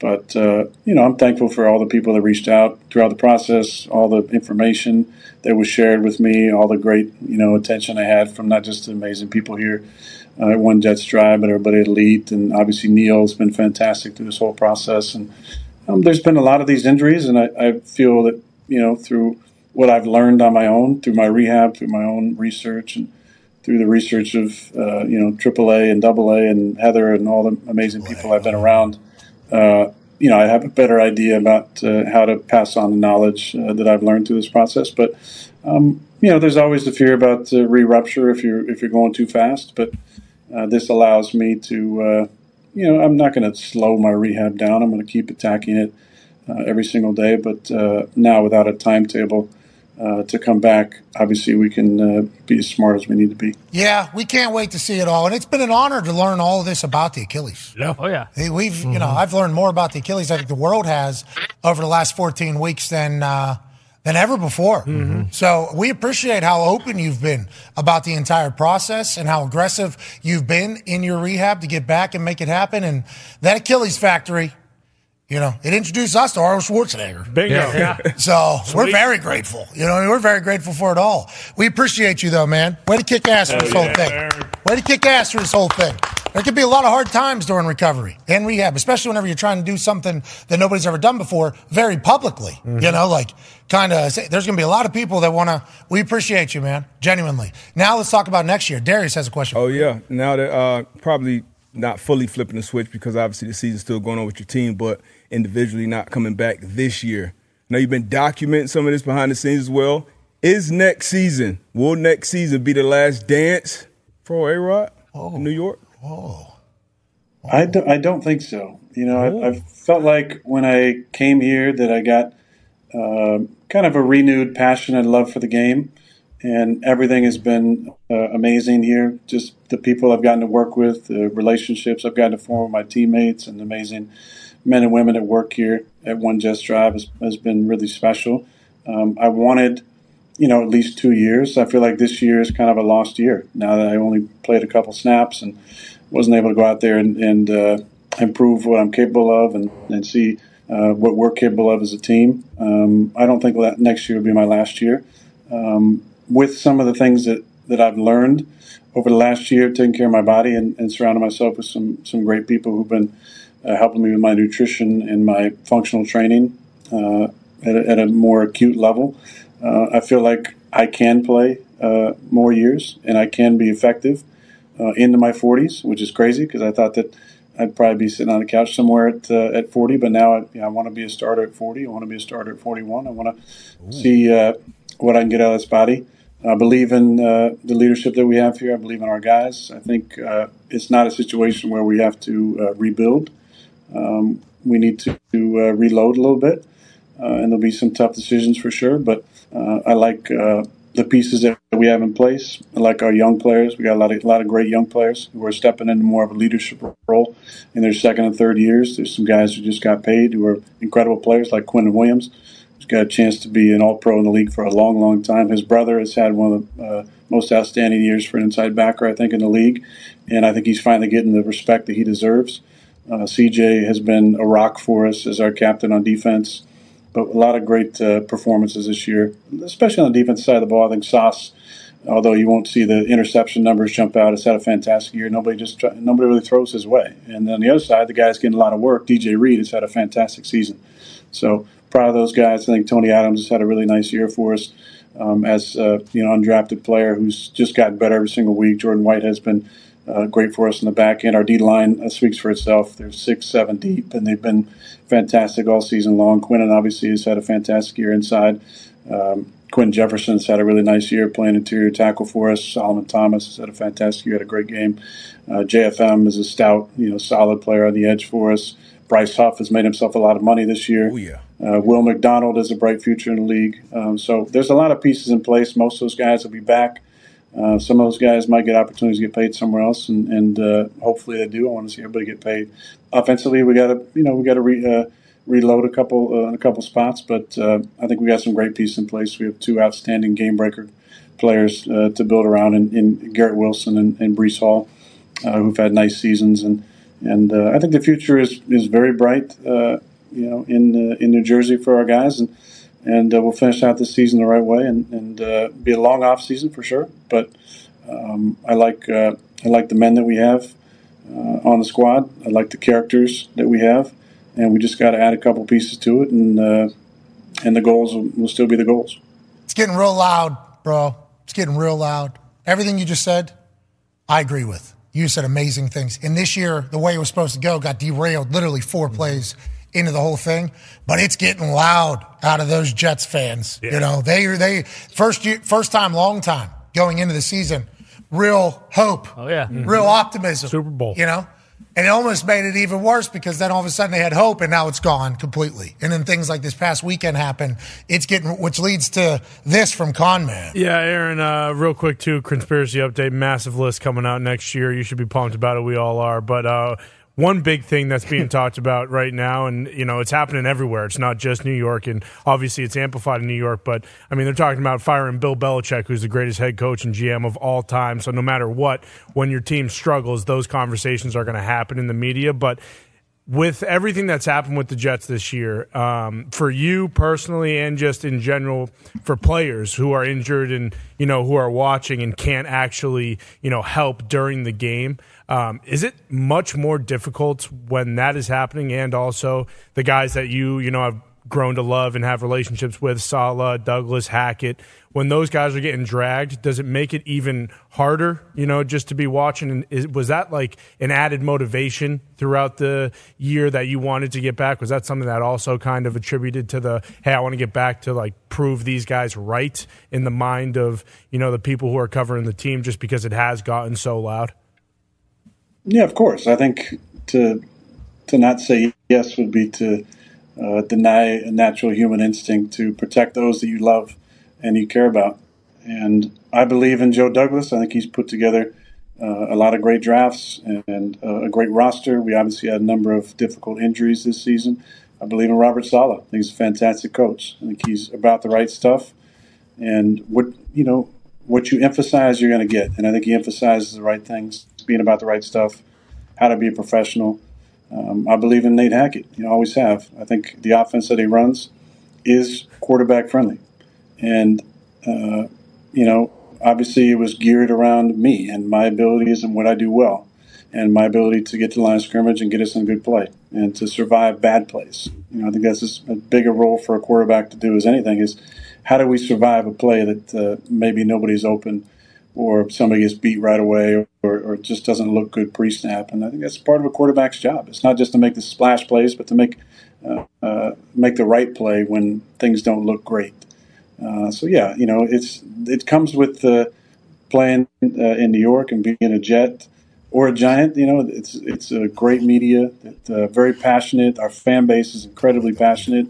You know, 13 years without going to playoffs is tough. And so naturally, this reaction from fans across the league, uh, albeit uh, sometimes uh, misguided. You know, I think I think uh, people want snap decisions Uh, and I can't believe the Belichick stuff because I've played against Bill a number of times. I have the most amount of respect for him. He's been the best coach in the league for a long time. Like you said, you got to say, Pat, which was so awesome at the uh, Army Navy game, just reminding him who he is uh, out loud so everybody can hear that you're the best coach and GM of all time. Uh, I think that's uh, that's a pretty fair assessment. So for people to call for his job or whoever else's job, like I understand it. I, res- I respect people's opinions. They you know feel so strongly about it because they love their team so much and they want to be great. Um, you have to also understand that uh, uh, you know there's there's some things that great quarterback play can overcome. I think every great coach over the years has probably had a pretty damn good quarterback and pretty good play. I mean, obviously, uh, Tom and Bill had incredible success and won six Super Bowls together. Um, and it doesn't make Bill a worse coach that Tom's gone.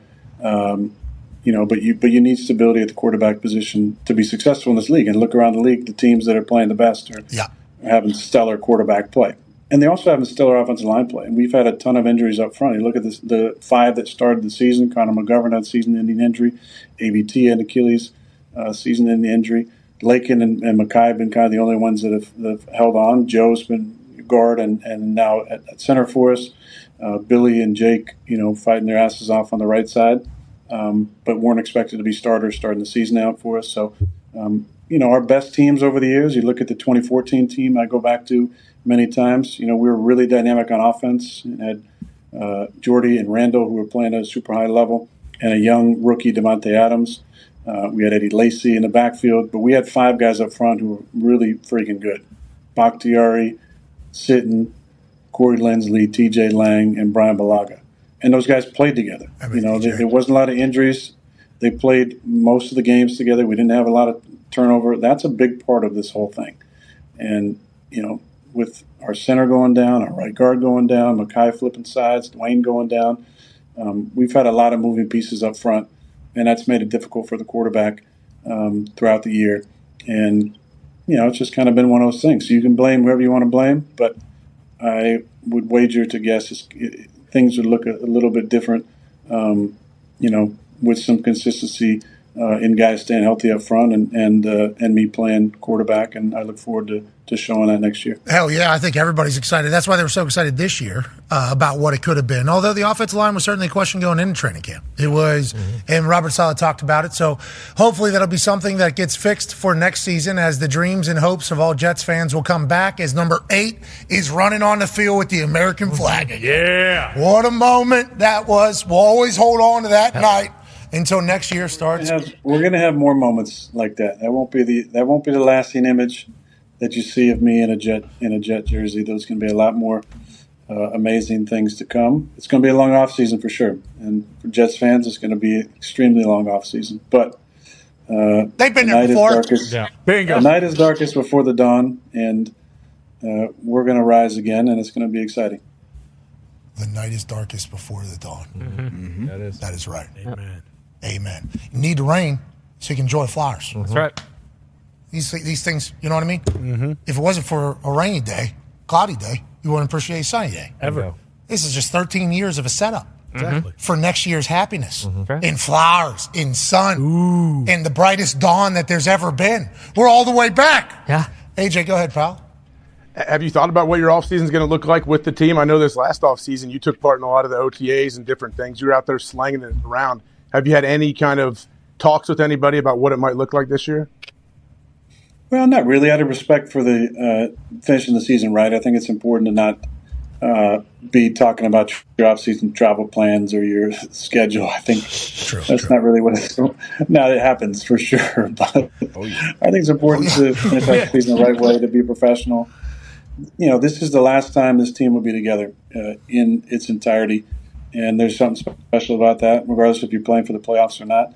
Um, doing things, finishing out the right way, being a professional. It's a who you know league um, so doing things the right way goes a long way for you as a player to make sure you always have a job in this league. Same for coaches. So oh, yeah. um, we got to do it, do things the right way. But I'm going to be, uh, you know, doing my usual uh, working out in, uh, on the West Coast, and then uh, once we kind of get get revved up around the draft, I'll be uh, I'll be back here and uh, trying to get this thing right. I think it's important you know, to uh, to make sure I keep putting my stamp on uh, on this offense, and we'll have some new pieces, so I want to make them uh, get on the same page. But I'll still have you know things to do uh, in May and June that'll that'll take me uh, elsewhere. But I'll I'll try and uh, going you know, back to the around. cave? Darkness, dolphin, dolphin sex parties. Ooh, yeah. What is maybe maybe the maybe the latter. The former though, I, I've been there, done that. I don't think I'm gonna go back in a dark cave anymore. I think I've I've had enough time for contemplation this entire year. You've retired from darkness. Wow. Congratulations. Welcome to the light. Welcome to the light, Aaron. Welcome to the light. Holy hell. You beat the game. Thanks, man. Thank you so much. Thank you. You went into the hole and beat the game. Breaking. I don't need to go back. Nope. What are we doing? I already done that. How, how many days were you in there? How, how long were you in there? Five days and four nights. Is that real right now? Or I thought it was three. Is it really five days you were in that thing? It was three entire days and then parts of two other days, but it was five Oh, check five days and Yep, check four nights. check in. Check in, check. Yeah, when you gotta The check in. Afternoon of the first day it came out the Did they slip a receipt under the morning of the fifth day. The hotel racket, you can't check in until four o'clock, too. What a Hey, it's joke. like, okay. Just get the rooms done. Yeah. Airbnb too. All right, what I got? I got three hours now because mm-hmm. my flight, the only flight in here was at this time. Oh, thanks. I just got to sit here. Okay, that's my fault, I guess. Darkness. I think there's some people on the show who could use some some time, you know, in darkness. There's some some anger issues from the toxic table that could probably get worked out through a little contemplation I, in darkness. I like my anger issues. I want them. I'm in the light right now. I'm seeing the light. Dog, you, you got a dog on your chest right now? That's- With that's Yep. with, with Taylor Swift written below it. Wow. Well, I don't understand. We don't need It's it. you have no idea. the This is how we start the show. combination. Nobody This is how we start the Oh. show. What I mean? It's like Two things on the shirt at the same time. Okay, potentially. Boom. We Boom. didn't even think about maybe it is a Pfizer shirt. I had no idea. No, no, it, it is not, uh, and it, it is not sponsored by or anything of that nature. It's just two goats. Lift up your sleeve. Show us your bandage. Two titans of industry. I, I- look, Tony, I got my one jab. Okay, you can just leave it at that. But it's just two titans of their own out kind of worlds. You know. We're in the middle of like a very serious Jets conversation earlier, and like Connor holds up the question he wants to ask. You know, it's Yeah. oh, perfect. That's for right now. Send it over. Before we get there, uh, Aaron, there's a list coming out next year. We've been Keep waiting. him updated. We're waiting on Came with breaking news. You don't today. think he knows? He's on the internet a unique amount of time. True. True. Just remind- Put it on the ticker. Yeah, you're right. Put it on. That is breaking news. That is breaking news. Trying to get news. his name off that list, probably. You? Whoa. Oh, jeez. I mean, 170, Someone's 170 some people. There's gonna, it's gonna open some eyeballs. I bet. Yeah. Yeah, it's going to be interesting. Yeah. Speaking of interesting, uh, this guy's turning 40 here, or this guy over here, pretty soon. You know that, right? At the Capitol again? Yeah, him and Arthur January 6th. Yeah, we know. Yep. We know his birthday. Yeah. the whole world knows his birthday. That's right. No, they, they all know his birthday. He might have been one of those undercover agents. We don't, he, he was. He did miss the show that day. He did. Yeah, and there were, a, Yep. I mean, not just AJ. there are a lot of people in Atlanta saying Artie Smith also undercover agent. Yeah, they're putting Artie Smith in a lot of pictures, trying to get him canceled. So Not cool. they're AI. They're, Was there anybody with a great mustache there? I don't. uh, I'm confused. he does have a fantastic mustache. mustache. Have to compliment him on that. Boy, Falcons fans eh, do not seem to enjoy old Artie Smith, which goes back to the NFL, which is easy come, easy go league. You have success, we love you. You don't, we hate you. Artie's on the ladder there, down there in Atlanta. Yeah, especially after that Carolina. Well, I'm a, I'm a fan. For whatever it's worth, I'm a fan. Me too, I think. Yeah, he's a weapon. He's stout too. I saw him down in Atlanta in Mercedes Benz Stadium.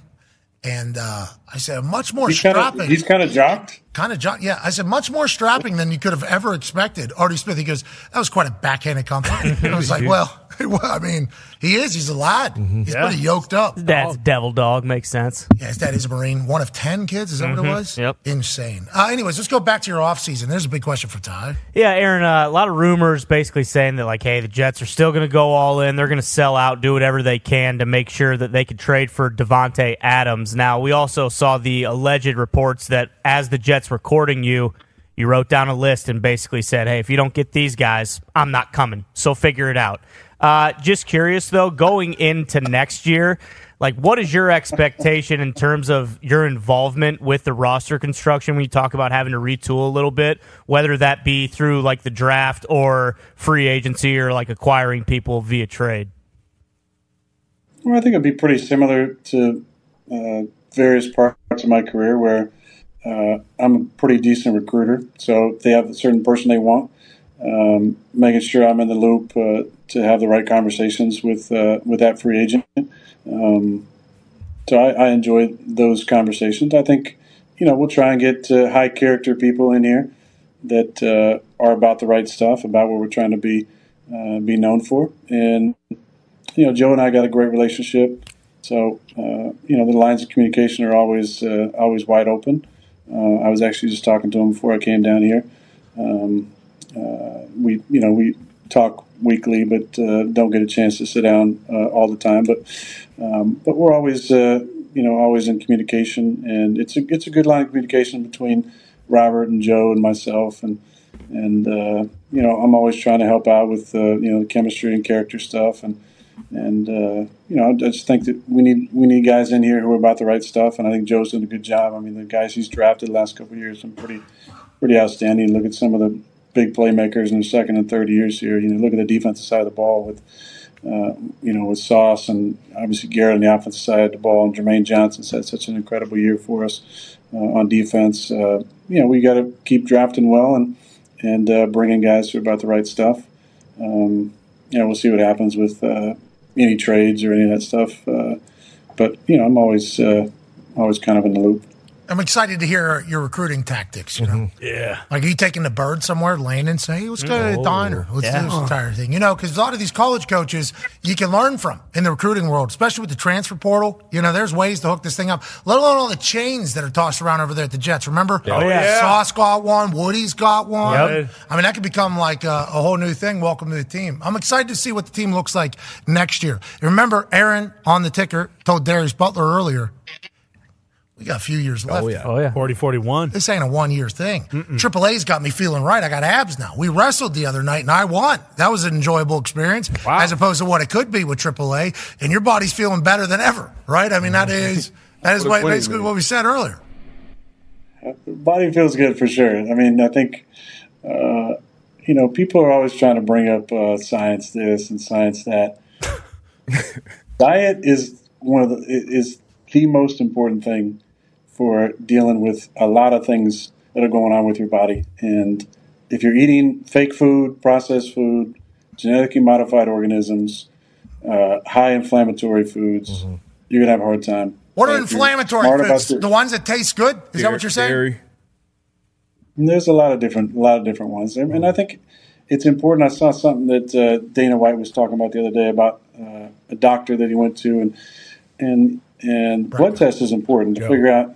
So everybody has different types of blood and different sensitivities to certain foods, and just making sure you're eating stuff that kind of gels with your body uh, uh, constitution is important. So um, a lot of stuff that I've done, you know, with AAA in the past year, and really since uh, 2015, just kind of trying to be a lot more intentional with my diet has been important. Now, some of these guys are absolute genetic freaks, and doesn't matter what they eat. There's guys that still enjoy McDonald's, which I don't know why. I can't understand why, but they can still go out and play and not put on a ton of weight. Tastes really Yeah, the apple pies. Mm-hmm. Oh, McFlurry. Oh, so versus Didn't you ever do that when you were growing up, where you put the put a Big Mac on the, you know, in the classroom and for the entire year and watch that thing not age a bit? Yes. Uh, like, No, I didn't get. I. I didn't get accepted. if you did that, either. it's it's like finding out finding out how sausage is made. If you if you do that, you, you stop eating that kind of. Don't tell me about that about quarter pounder with cheese. That's Please a don't. different animal. A Big Mac, obviously. It's got chicken nuggets in me.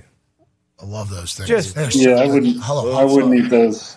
I wouldn't eat nuggets? those either. I've never met somebody delicious. that's ever Leave not those- liked chicken nuggets. Yeah, yeah. Let, us leave chicken nuggets in the barn, okay? We can talk about everything else. Well, I think that's what he's saying, though. Everything in the barn is in chicken nuggets. Oh, no. I think is what Oh, yeah. I, well, you know what? I, I, I don't know if it if, and I'm only speculating because I saw you, a couple of you guys, um, but during the year, you know, it's hard. Coaches, you know, spending crazy hours game planning and all that stuff, and a lot of them tend to put some weight on. Oh, he's talking about. I feel like it might have happened a little bit during the football season with some of the members of the of the show. So maybe this off season, you know, as, as football is on the back burner, talk about? uh, you know, we get on Weight Watchers or, or start to you know Weight do some Watchers. things to to uh, Eat watch. you know to kind of trim it up a little bit. I'll tell you what, the diet DB, is I'm, tough. DB, I'm not talking to you. DB, you look great. Hey, Uh, pre- hey, appreciate that, Aaron. Shots Oh, yeah, isn't that nice, Darius? Appreciate it. That must be Yeah. nice. Hey, geez, isn't Son that of a feel bitch. so good? That type of compliment. Darius actually looked like a cross country runner when the season started. That's right. He is back to looking properly jocked, which is great to see. Been hitting the Hawk House. That's right. There you go. Been hitting the There you Hawk House. A lot of boys in great shape this year. A lot of boys. Last I'm year, not, I'm not saying you got to be like AJ and only eat like eggs and chicken, which is bizarre. And luckily, he's got an I don't do amazing wife who who takes care of him. But uh, you know, there's one guy that comes in there pretty regularly as well, who you know played at a certain weight and seems to be trimmed up and pretty jocked himself. And I'm talking about uh, the initials AQ. yeah. The Q's Yeah, just that going to be really pumped to hear that because all we've Yeah, done is just completely shame him. Yeah, it's the worst. He's still alive. We check. We got a wellness check on him. Hey, he's not just alive. He thrived over Yeah. it. Yeah. I saw him in a video. Yeah. We got a highlight tape for tomorrow. Yeah, we got a uh-huh. bunch of in the Camp trenches. MVP. And it was John the Wick. Green Berets. It wasn't Navy SEAls. He set us up to get killed because I'm like, he's at this Navy SEAL thing, and then he posts a photo of Green Beret camp. I'm like, you make me look like an asshole, Akush. You know what I mean? He, I don't think he knew exactly where he was headed. Sure. he had a great time though. He did do well. Yeah, he was crushing. I just want to I want to put a challenge out there to the boys who are coming out for Tahoe again this year. Like, you know, when you take that shirt off, I want to see you take it off with, with a lot of pride. See, he doesn't know about talking. Some oomph. Yeah, I don't know When you when you jump in that freezing cold lake, who's. like, I want to see you pretty jocked. I don't think I was invited this year to Tahoe. That was a shame. I don't think the boys. I don't believe that. I don't believe that. Man, I didn't see the email. Did you guys get the email already? I haven't seen one yet, so I think you're fine. Okay. I, I think you're gonna you, you're gonna be there for a while. Now we got to start getting you to climb up the rankings a little bit. Yeah, get to- gonna have to get a lot better at golf. gonna have to get a lot better at golf. Also, gonna have to get a lot better at walking. Mm-hmm. The shoes are gonna have to be. You know, I've gone two years in a row here trying to like. I want shoes to look good. Sure, I'm wearing a. We fit. got no excuses. Jim McMahon's out there on a little scooter, you know, and he's still playing. So Okay. He's mentally tougher than I am. Mm-hmm. I will tell you that. I, I would not go out there if that was the case. But Jim McMahon's a dog. Come on, don't, don't be don't be soft. We saw Butch. Yeah. Butch was still out there getting it. War veteran. I would war be hero. bummed out if I missed. That's him. what he's saying though. Butch is sinking thirty-five foot putts on I- his John Deere. You mm-hmm. know. I'm missing six foot putts Yeah. in front of everybody mm-hmm. on a regular basis. It is a humiliating event. It's very long, but the company's fantastic. Yeah. And It is a great, it is a nice little mental vacation. Whole body sore. You know, I got bruised toes, all of them. ugh. Just when I get a chance to go. what a oh, what a warrior! You're a warrior. You Thank know? You're a warrior. thank you. People forget about that. And I'm think I'm walking there and my whole body hurts and I'm like, Duffner's just been rolling around these golf courses for like 15 years. John Daly Yeah. is smoking cigs, What? drinking beers, What? walking these courses. It is not enough respect is given to that at all. Nope. Uh, speaking of respect, we're in a time of year that I think you have Yeah. massive respect for. Tone has a question. Yeah, and for you. speaking of respect, Aaron, uh, let me remind you: be a friend, tell a friend, tell somebody something nice that might save their life today. And so far today, you've called me fat and you left me out of the three mogwai. Oh! So something to think about there. Something to think about there. But uh, we're less than a week away from Christmas. Any uh, Christmas movie recommendations or anything that we should be doing here in, in the last couple of days before the great day? Well, I think we got to first decide is Die Hard a Christmas movie or not.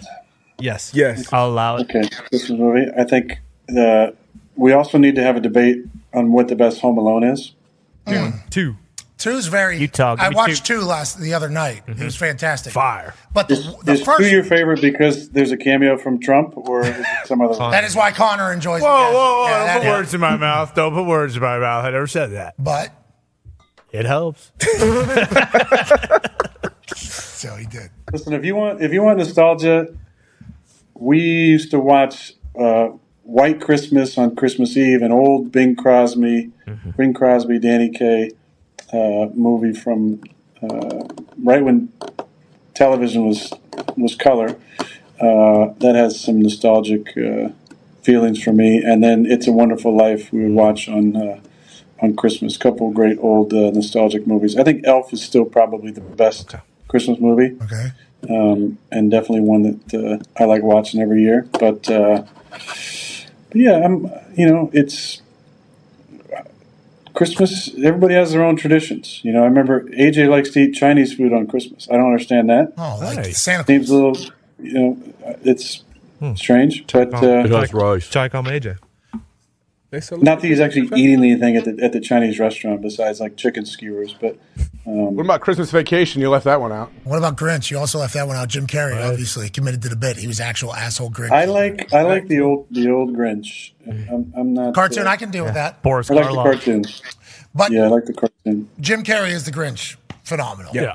Santa Claus, Tim Allen, Scott Calvin, solid. Four Santa Claus Six is probably the best one. Santa Claus 6? Yeah. Okay. All right. Yeah, there's no reason to make a mock. Fred Claus. Okay, there's no reason to make a mock. What about what about Krampus? That's a pretty good Christmas movie. Yeah, Sleigh Ride with Bill Goldberg. No, I think I think the most underrated Christmas movie though also has the most swear words in it in any movie, I believe, and that's Bad Santa. That's a solid mm-hmm. movie. Yeah. That is good. First one. I enjoy Great the, and also if you make a banger during the holiday season, it's going to run forever. Yep. Oh, yeah. So everybody gives a shot. basically, Basically, any movie with little people in it is going to be in my top twenty-five. Okay. So Okay, just Bad because Santa, the, the commitment to the Willow, Yeah, why is Willow, Oh, Willow's legendary.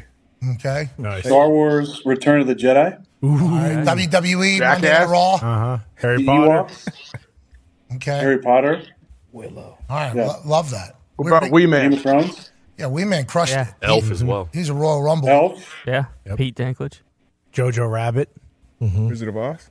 That's a lot. That's more than 25 movies all of a sudden. Now you're in trouble. Those are all my top twenty-five. Oh, okay, sweet. Hey, before we get out of here, can you list us your top 22 whites? Uh, because we got uh, all white versus all black game going on. Rashard Mendenhall threw this out into the social media sphere. And obviously, everybody that's ever been in the NFL or in a locker room before started dying laughing and then started saying, wait a minute, though. Let's start.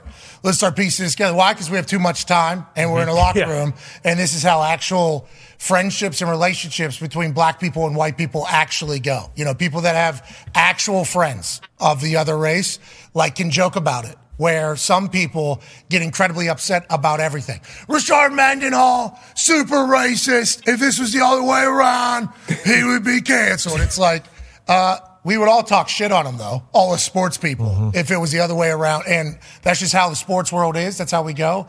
Have you give this? Have you given this any thought or consideration? And I'd like to let, let you know, I made a big move for the whites yesterday. Oh, yeah. Huge. Oh, yeah. Huge move. Huge move. Yep. I negotiated a deal publicly, one sided, without speaking to anybody on the other side, that we mm. get Samoa, Amanda. Polynesian, the Usos. Yep. Yep. Mm-hmm. The Usos are on the white team, which is great news. And in return, the black team gets any Asian player Right. Yep. that is to play. So that was the deal. he's a that, kicker. that was negotiated. Younghoe Koo is the kicker for Atlanta. He's the second highest percentage in the history of the NFL, right behind Justin Tucker. He will be kicking for them, which is a big deal. Have you thought about this? Have you seen the reaction of it at all? It is awesome how the internet has responded. I, I I didn't know about it till the second. So I think just off the top of my head, spitballing, we need to have a draft, and it's got to involve Dave Chappelle. Um, so we should have a draft, right? Because there's you know a couple people that we're not sure which team they'd be on. So we need to have a draft. We got sure. Patrick Mahomes there. whoa, whoa, whoa, whoa, whoa, whoa, Easy, but said and Mike not a team. McDaniel's our head coach. So whoa, whoa, whoa. Gotta have a conversation. Yep. There's a full. There's a lot to Well, be sorted. depends on if you're. That depends if you're first pick or not. Okay. no, Good point. That's true. But we'll see. We- but I, I mean, as we saw in the the racial draft with Chappelle, like it just matters where you're picking, right? Mm-hmm. Not who you're picking. So mm-hmm. I think we should probably have some sort of draft. But you know, I think it's it. What is he really saying? He's really talking about like who is allowed to speak and not speak, right? And I think a lot of current players, you know, who are getting criticized hold on to that. Like oh well that person never played so i don't really give a shit about what they say you know? And on the flip side there's interesting comments about certain guys who who do say things. Like i saw what cam newton said right? Cam took a lot of flack for what he said. And first of all he has the right to talk about whatever he wants number one as a human. But number two he was mvp and a pretty damn good player mm-hmm.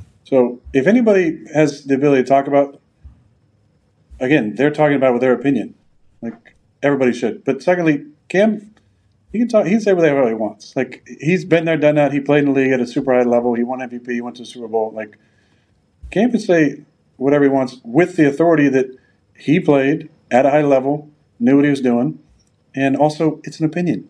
everybody on TV who never played has plenty of opinions that don't get questioned the same as.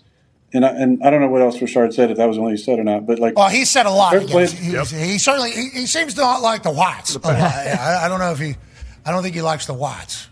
Messenger. Which, Right. Could understand. Do what you got. Yeah, That- yeah, I that's get it. here nor there. But but I, I think that it is interesting who we allow to speak, who we allow to speak, and who we allow not to speak. And obviously, um, people have you know questioned my ability to speak on certain things because I don't have a official doctorate degree. But um, oh yeah, that's neither here nor there at this point. Um, but when it comes to Cam, I think uh, Cam's opinion, uh, for me at least, uh, carries uh, a lot of weight because uh, I respect him for what he did in the league, how he played, and uh, um, that the stuff that he said, I think for the most part was uh, interesting, and uh, it's his opinion, which is awesome. But I don't think he was uh, he was too far off. Yeah, it's okay. So you just said a lot there at the end. Um, I don't know where to go with this right now because I was going to say that doesn't necessarily mean that you agree with what he's saying. You're just saying you're just saying I that you and he's allowed to say Yeah. whatever the hell. He's Cam Newton. He's a lot. He's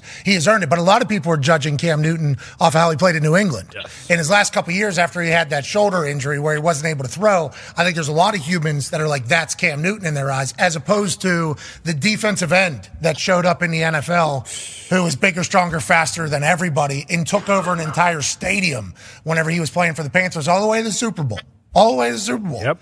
So it's like uh, I think people forget about that in the world that we're in. I, yeah, and I didn't. I honestly didn't see a whole lot of what he said. First thing, I just saw he posted like a ten minute video, and I watched the video.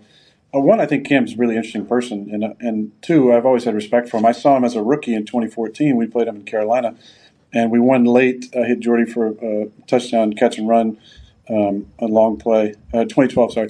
Um, uh, or 2011, one of those. two. Uh-oh. Whoever his first year. Uh-oh, losing it. I'm- CT, CT's kicking in. um, but uh, he threw 40 yards that day. He was unbelievable. And uh, again, he accomplished a lot in the league.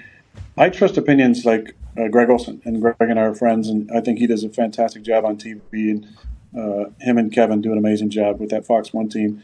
But you know, when you talk to Greg about Cam, he has nothing but glowing things to say. Like he talks about his leadership, his ability, his instincts on the field, um, and so yeah, people remember, you know, for whatever reason right now they're remembering him uh, in New England or whatever after his you know injuries and different things. But but Cam was an MVP player, and Cam has every right to speak on what he believes. He's doing like he's owning his media now. It looks like he's doing really well.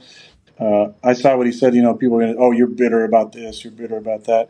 From what I saw in the 10 minute video, Cam seems to be in a great spot and uh, seems to be enjoying life and happy. And uh, that doesn't always sit well with people either. If, if a former player is, you know, happy and just shooting from the hip and, and speaking their mind. Ben So- Roethlisberger too. So Ben Roethlisberger is doing similar things with his Footbahlin pod mm-hmm. in Pittsburgh. Cam's doing his thing. It's like, and then there's people that get really upset about. Oh, there's all these podcasts. Everybody thinks they have it. It's like the more we hear from people that have done it, the better. Mm-hmm. that is not mm-hmm. saying though that you have had to have played to talk about the sport. No, not but it's just all. the angle in which Bill- you talk though. Like the, the like for instance.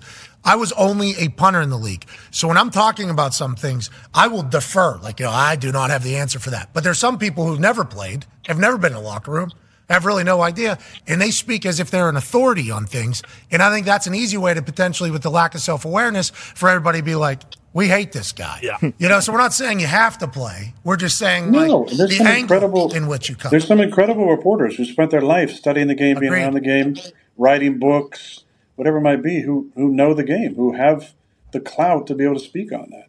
But it doesn't mean that their opinion and their clout should silence a guy like Cam or or Ben. I mean, Ben won two Super Bowls. Like Ben's a Hall of Fame player. Like, and in the end, why do we have to get so damn offended by what everybody says? Like, it's their opinion. If you don't want to hear it, don't watch it. If you don't like it, don't listen to it. But just to cancel people and quiet people and censor people because we don't agree with their opinions definitely doesn't create an environment of free speech and, and appreciation for everybody's opinion. So, um, kudos to Ben for speaking up. Big kudos for Cam. Uh, nothing but love uh, and respect for him. And kudos for Rashad. Hey, speak your mind. That's your truth. Cool, bro. Whatever. That's fine. I'm about have to agree sick. it or like it. I'm about sick of seeing these little white profile photos on these frat boys who played in high school telling me I was garbage. Okay. I'm oh, better. okay. I'm better than your goat. I'm better than your goat. Whoever you're like. That was awesome. He just had it. He was so sick of opening that app. Yes. Seeing something. Let me let me find out about this motherfucker. Who was he mad at? Who do you think he was pointing that to? I think there was about 14 to 15 fuckboy whites. We've all, we all know them. Trolling. We all know. We have all met them before, seen them before. Who played high school football? Mm-hmm. Studs. Studs. Studs. They were so good. At it. Varsity. We're talking Letterman. Jack- They were Yeah. studs, and they probably just shit talkers as well. Mm-hmm. So it's like, let me go ahead and find this guy. Let me go ahead and bury him a little bit. And this guy just fed up. And I fucking can't take it anymore. That's it. There seems to be one particular group of people that are saying the same shit. Let's go ahead and settle this right now. Well, in, in that case, I do agree with Rashad. As, as you know, as many as many of you know the seasoned, long term, awesome reporters who, who are great at their job and have researched and been around it forever. Uh, there's there's a lot of bums, and we've called out a few of them on this show over the years. But there's uh, there's definitely quite a few bums uh, who uh, don't know what they're talking about and uh, don't you know ever say anything nice about anybody and just want to stir shit up and that's their prerogative. That's their prerogative. Um, Hey, and to be clear, to be clear, you everybody's, what you want. everybody's calling Rashard racist, which I could certainly see how you could read it that way. I think it's brought a lot of NFL guys back together. Yeah. It's almost become like an alumni, a reunion. the locker room That's, it's always been like a reunion.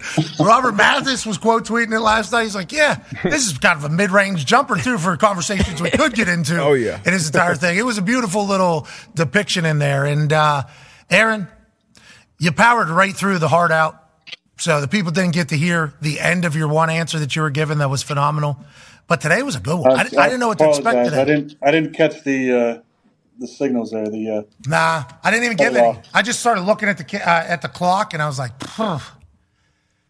I figured once you said "fuck" that we were off of the, uh, yeah. the main network and back on YouTube. So shout out to you because nobody nobody got crazy that we'd ruin the streak that obviously was fake anyway.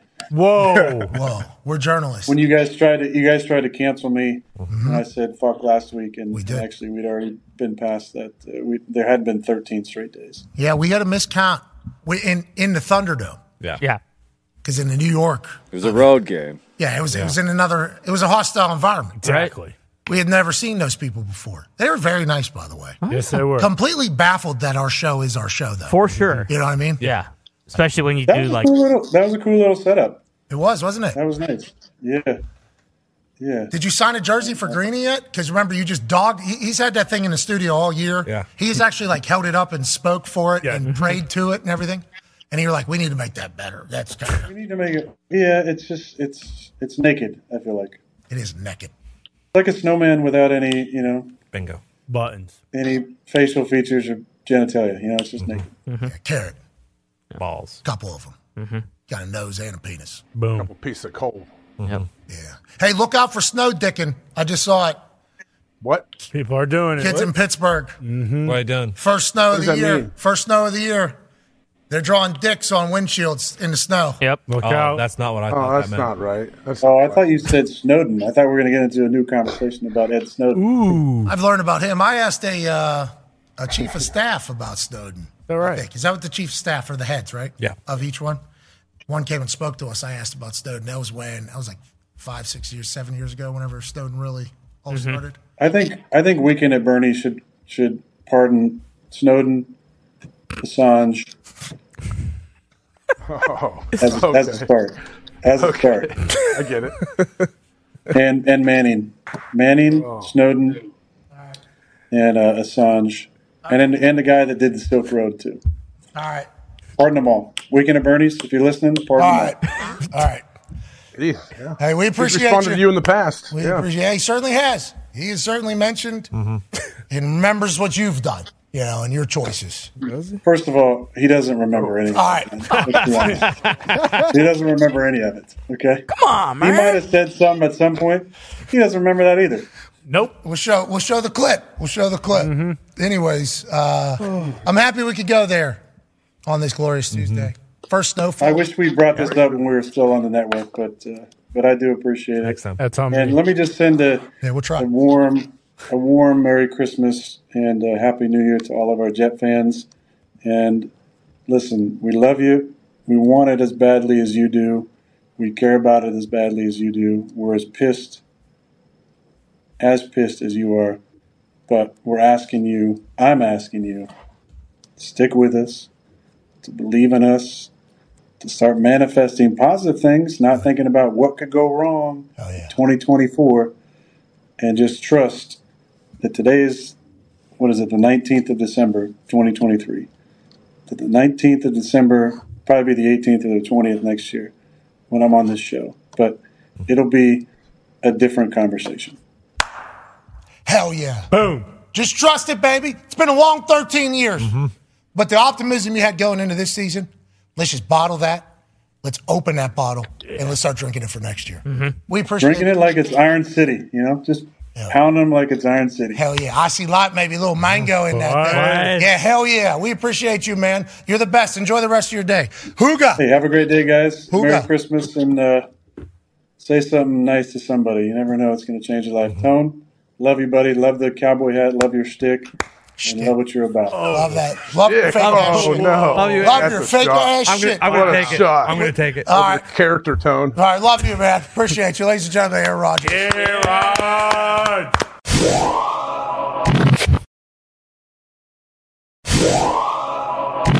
But joining us now is a man who's up for the coach of the year in this season of the NFL. What has he been tasked with? Well, when you get to the place whose culture seemingly has completely fallen apart, your best player isn't going to want to play there. You're going to have a brand new rookie quarterback. You're going to have to build literally from the ground up, brick by brick, through this entire thing with some distractions along the way. Where's he at now? Oh, I don't know. Might win the AFC South in his first year. Ladies and gentlemen, head coach of the Indianapolis Colts, Shane Steichen. Hell yeah, Shane. What's up, fellas? Hey, what's up, dude? You're doing great. How's, how's the thunder, Thunderdome? It's great. You remember, uh, I think you made a shot, missed a couple, mm-hmm. made a couple other ones mm-hmm. right over here.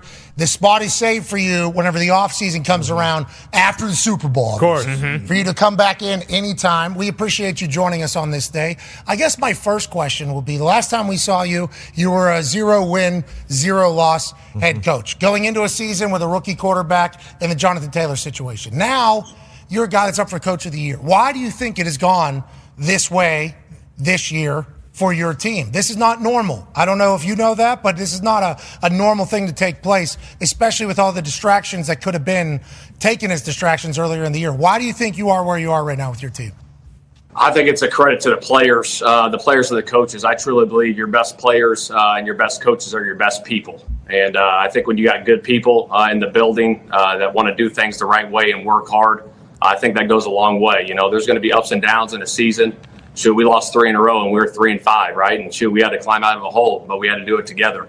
And uh, everyone was on board. And uh, shoot, the secret to success, like we always talk about, is working hard. That's what it is, right? Everyone says work, you know, work smarter, not harder. I think you got to work smarter and harder. And uh, I think that's the secret to success, and that's what we got to get done. Go ahead, AJ. How do you work smarter and harder? I know we, we talk about that a lot, but what can you do, especially as the season progresses? I'm sure every single day you're trying to come up with new things to kind of stimulate guys. Yeah, no, that's a good question. I think part of it is uh, doing the little extra things and the details. All that stuff matters. And, you know, with players, especially, you know, it's a grind. As you know, being a former player, um, is putting in that extra work. You know, November and December football is important. And when you got a chance uh, in playing meaningful football, meaning, meaningful football in December, um, you got to do everything in your power to get your mind and your body right. And if that means, uh, you know, watching an extra 45 minutes of tape, uh, getting more treatment, more time in the weight room, whatever that is, get get that done because you never know. You watch that extra 45 hour hour of film, you know, you fi- might find that little nugget that's going to win you the football game. And uh, that's what we want to do here as uh, players and coaches. Having players that buy into that is obviously a weapon, uh, but having coaches that adjust to their players is a big deal as well. Whenever we talked to you and Anthony Richardson was going to be the guy that you were going to have to build an offense around, you said, I'm going to make use of all the things that make him special. We saw him a lot of running. He was electrifying early. Obviously, he has a shoulder injury. He's out for a year. Now, Gardner Minshew is the guy. He was with you in Philadelphia. Whenever we signed him to Indianapolis, we were all pretty excited and we assumed it would work. So if you had to put a pause on the offense that you were building for Anthony Richardson to build a Gardner Minshew offense that you've been running this year, or are they similar? Or what have you had to do differently now that Gardner's the guy, as opposed to the young superstar that was electrifying Anthony Richardson in his first year? Yeah, you adjust a little bit. Uh, obviously, the terminology stays the same. Um, it's just adjusting uh, certain little things. Um, you know, the pass game is the pass game in my eyes. Um, but obviously, there's things, you know, obviously the zone read stuff. We don't do a ton uh, with Gardner. Uh, but, you know, Gardner stepping in uh, to the role he stepped in uh, has been tremendous. I mean, just a great competitor. A guy, again, like I've talked about, just loves football, loves the process of it. And every time we step on that field, he gives us a chance to win. And uh, that's what you want uh, in your quarterback. Um, and he's been great for us. The boys have rallied around him, even since like the day in training camp when I was there. The, the way the offensive linemen were talking about Anthony Richardson, they love him obviously, and they're like Gardner Minshew, like we love this guy as well. He said fully focused on ball, fully committed to ball, acted like a starter, was willing to help out Anthony Richardson as well. Seems to be the perfect guy for the situation that you are in right now. Yeah, no, he was great. I mean, just to have a guy that's you know knows the system, knows the terminology, and then he's been tremendous with Anthony. You know, in that role uh, when he was in that role earlier in, earlier in the season uh, with Anthony, helping him along with you know all our coaches, uh, Jim Bob Cooter, offensive coordinator, Cam Turner, our quarterback coach, uh, getting these guys prepared and ready to play. Uh, like I said, it, it's been great to have Gardner here. Yeah, he's fun to watch too. His little shoulder shimmies and his little hips. He'll throw a pick. It Don't, does not faze him. Nope. He's going right back in there and throwing dots all over the place. We love watching him. It's not just through the sky, though. D Bud has a question for you. Yeah, Shane. speaking of something fun to, fun to watch, especially as a former Colt against those Steelers this past Saturday. I don't know how many straight runs it was. I think 17, 18. But what was the thought process behind that? Was that a mindset thing? Because I know as a defender, absolutely demoralizing when an offense does that to you. I know we were banged up in the in the backfield. What was the mindset with you calling those plays? Yeah, I think the biggest thing there was, you know, we had the lead there, uh, you know, whatever it was, late in the third, early in the fourth, and uh, shoot, let's run a little bit and see where this thing goes. And obviously, you got to have success running it to keep calling runs. And uh, you know, you're getting, you know, whatever it was, four yards a pop. Keep calling them. Don't get bored calling the same plays over and over again. Um, you know, if you're having success with them, and our guys up front did a heck of a job. All five of those guys in the backs that stepped in uh, Goody uh, and Trey Sermon were running hard. It was it was it was awesome to see all those guys. Had no idea Sermon was on our team. That we had no. I, I'm sitting in there. And they say Trey Sermon. Was I'm like, that's Ohio State guy. We got. He's a good ball player. He- he's a he's a great ball player. And then this Goodson guy. I'm like, who the hell is? I, there was a couple guys I'd never heard of, and it's like this is the story of this Colts team this year. A lot of big injuries, a lot of big people out, and you've just kind of maintained and kept it moving. Got stars at the right place. Feels like the culture's all the way back. Can you feel that? Can you feel your culture kind of settling in with the locker room? Can you feel the culture in there? Yeah, I mean, it, it- part of it is too winning, right? That helps it, right? I mean, Of you can build the culture and shoot, here's the culture and this is how we want it to look like, but you got to go win. You know what I mean? And every that's the mindset every time we step on the field. Like we're going to win a football game, right? And that, we, we don't want to settle for anything less. And shoot, we know it ain't going to be perfect every time we step out there. There's going to be good times, there's going to be bad times. But let's go out with the mindset that we're going to win this game and shoot. I don't know what it's going to look like. We don't know how it's going to look, but we're going to play together and do it together. Well, it's worked. Yeah. It's been fun to watch, Coach. The Loud House, Lucas Oil Stadium, Mm-hmm. has been enjoying it. I've seen a couple mic'd up moments of you, too. I like your moxie on the sideline. Mm-hmm. I like the way you handle the boy. I like the speeches afterwards. Shane, you're special, man. A lot of Indianapolis is falling in love with you. I hope you know that. Ty has a question for you. Yeah, coach, this might be something you look at like after the season's over, but is, is there one area of being a head coach that you can point to and say like, "Oh, I'm so much better doing that now than I was at the start of the season or when I first got the job?" Um, yeah, that's probably an after the season thing, but you know, it's really just the whole the whole picture, right? It's everything that goes with it. You know, obviously coming from a coordinator position to being a head coach, uh, just kind of you know overseeing a little bit of everything, right? Obviously, you you know you have 53 guys when you're a coordinator. You got you know whatever it is, 28, 30 guys um, to worry about, and you know that's what it is, and it's having a you know looking over the whole picture. But again, I'm very fortunate. The guys I got around me, the staff I have around me, uh, the players that we have just good dudes that love football, and that's that's what you want, you know. Yeah, absolutely. We love watching it because over the last couple of years, Colts fans, boy, boring football. Yep. Yep. Hey, you do not. Not call a boring game, by the At way. all. At all. Which I am very, very grateful for. You're a fun 20 point. There was a run there where you were the only Mm-hmm. team in the NFL that had scored 20 points every single week, and we're dealing with the same injuries that everybody else is dealing with.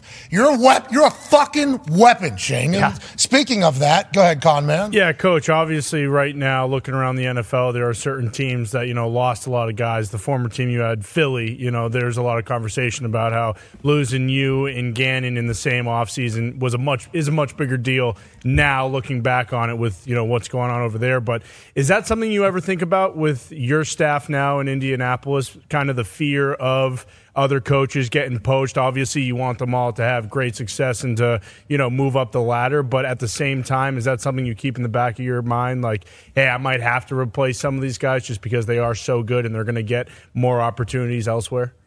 Yeah, that, that's part of the business. Obviously, that's in the back of your mind, but I do. I, I want all my coaches on staff, and we have success, right? Shoot, if they have a chance to move up the ranks, like don't hold them back from doing that. Like that, that's a big deal. Obviously, people have goals uh, in this profession, uh, you know, to move up the ranks, and if those opportunities, uh, you know, take them to new heights, I, I think that's awesome. Hey, what do you think about Jim Irsay? Huh? I saw him dancing. The man. I saw him dancing. He's dancing. the man. Dancing in your Oh yeah, didn't it? Yeah, he was Good getting dance. after it right next to you. You're like two feet away, and you take. I assume that was the first time you've seen Jim Irsay dance. I'm not 100 percent sure. You, but Yeah, he was getting it. yeah, he getting after it. Mm-hmm. He's getting it. Learning of Jim Irsay and learning about Jim Irsay. How has that been this year for you? What a It's one been- of one, one of one. Nobody really ever will understand that. Yeah, he, he loves he loves the Colts as we all know, um, and he's all about winning, right? And and, and the resources uh, that he's provided since I got here uh, have been second to none. And uh, just a tremendous person, j- generous as all get out, um, and just loves the Colts. Loves you know loves the passion for this organization. Loves the passion, uh, has the passion for this city. And uh, shoot, it's our job, you know, as an organization to you know go put on a show uh, every Sunday we step out there. Did you feel obligated? You guys were kind of dancing there. Hell, but you know, did you, you felt Oh no, I was rolling with them. I was rolling with them pretty good. I'm like, shoot, he's got it. Let's go. Yeah, I thought you were going to make Go. me jump in. We had a little, you know, Jim. eh, That's Shane's arm right there. Cutting that circulation. off. Yeah, he was. He's, Yeah. he's squeezing the hell out of that. Yeah, breaking them. Yeah, he's squeezing the hell, especially with Jim He's Irsay. rolling. Look at him. Former strength. I love it. Yeah, I love it. Absolute dog. The boys having a good time. Love that in the Heck locker yeah. Room. Heck yeah. Go ahead, AJ. Coach, uh, speaking of celebrations, have you had the chance to hang out with Gardner's father at all and get one of his uh, celebratory hugs where he smacks the hell out of your chest and gives you a few bruises, but you know, hey, you're you are loved? I have, I haven't. I got, I got, I got to meet his dad. I'm sure he'll be at the game on Sunday, so I'll have to holler at him uh, after the game. But I was there, shoot, when we were in Philly. Uh, that Jets game he won. Shoot, that was awesome to see. I was just sitting on the bus watching it. Uh, it was, it was, it was awesome to see that stuff. It's, it's special. Leather jacket too. I mean, yeah. absolute Weapon. dog. Absolute. Oh, the bomber. Yeah. the bomber is sick. Phenomenal. The Minshew story in the Minshew mania right now, in the Minshew mania in Jacksonville. You know, like it, it is. Uh, it's been almost everywhere he goes. Now, where you were in Philadelphia, big time play. Go ahead, Tone. Yeah, coach, I got a question. And now that you're not there, I want an honest uh, answer from you. Did you create the tush push, or was it someone else on that staff? And do you need a quarterback that squats 600 pounds to do the tush push successfully? Well, I will say that they do a heck of a job of doing that, and it starts up front with Kelce and Jalen and the guards. Uh, the way they get low uh, and create that push uh, is phenomenal, and obviously they've been doing it at a high level for the last two years. Um, shoot, I know we've had some wrinkles off it. They do wrinkles off it still, um, but it's it's it's pretty it's pretty impressive to see every time they do it. So, who created it? Huh? That's a real. Shoot, we were we were in there. I don't. Nick Nick came up like, hey, let's put a pusher there, and then the next week we're like, oh, let's do another pusher, and then we just and then it just took off, man. It took off. They're trying to get him now. You saw that false start last night. I don't know if you got a chance to see it. It's uh, interesting. That's an interesting little wrinkle about did he move the ball? I think is what John Parry said. We don't know if that's what the actual refs were talking about, but if that's what he does every single time, and Pete Carroll must have alerted the refs to it or whatever, it's like they're trying to stop. Now they're trying to mm-hmm. Mm-hmm. they're trying to get it from. You know what I mean? That's how they're trying to attack it, Coach. Yeah, I mean, shoot, they're having these rules, moving the ball. I know, shoot, uh, shoot, we played the Saints. They got called for it down there on the goal line against us, and we play them at home, moving the ball. Uh, they're, you know, it's a point of emphasis for them right now uh, in those situations. So. How have you enjoyed all that stuff? Like being the head coach now, you got to be the one that is filing the ref reports, right, and dealing with all the fallout the day afterwards. Not that I remember any Colts games where we've potentially I don't think we've gotten robbed by these. Oh yeah, there was one clear one, the Browns The game. Browns game. Oh yes. Okay. So now dealing with that as a head coach, how are you there? How do you deal with the officials and handle that entire? Yep. Yeah, no, I know they got a tough job to do. Shoot, and is it going to be perfect every time? No, not just like we're not going to be perfect every time as coaches and players. Um, but I got a lot of respect for what those guys do, um, and we go from there.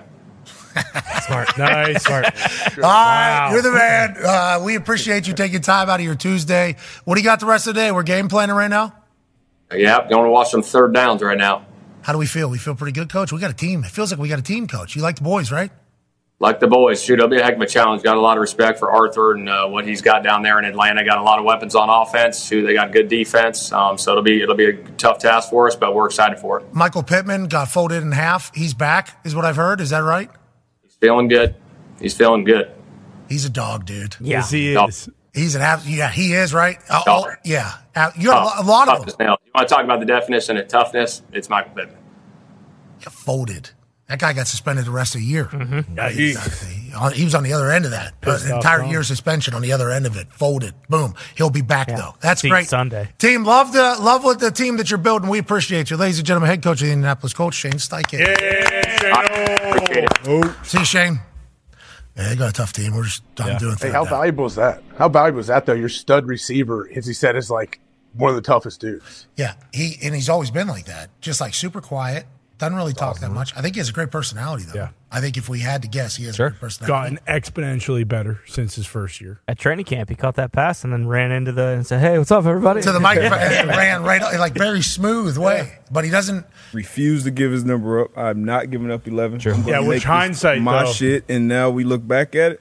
Right decision. decision. decision. I was judging him. I'm like, fucking, you. It's the quarterback. Why don't you catch some balls? You're talking about Carl Wentz here. You catch some balls before you tell the quarterback no for the number, and then now it's like Michael Pittman says wherever the fuck he wants. Yeah. Bingo, yeah. Carson Suck Wentz in the Indianapolis Colts. You know, it's uh, I'm happy he didn't hold that against me forever. What is- Because that was when he was very young. Very. Because he could have held that against me. Because I was like, oh, shut the fuck up. Yeah. What are we even?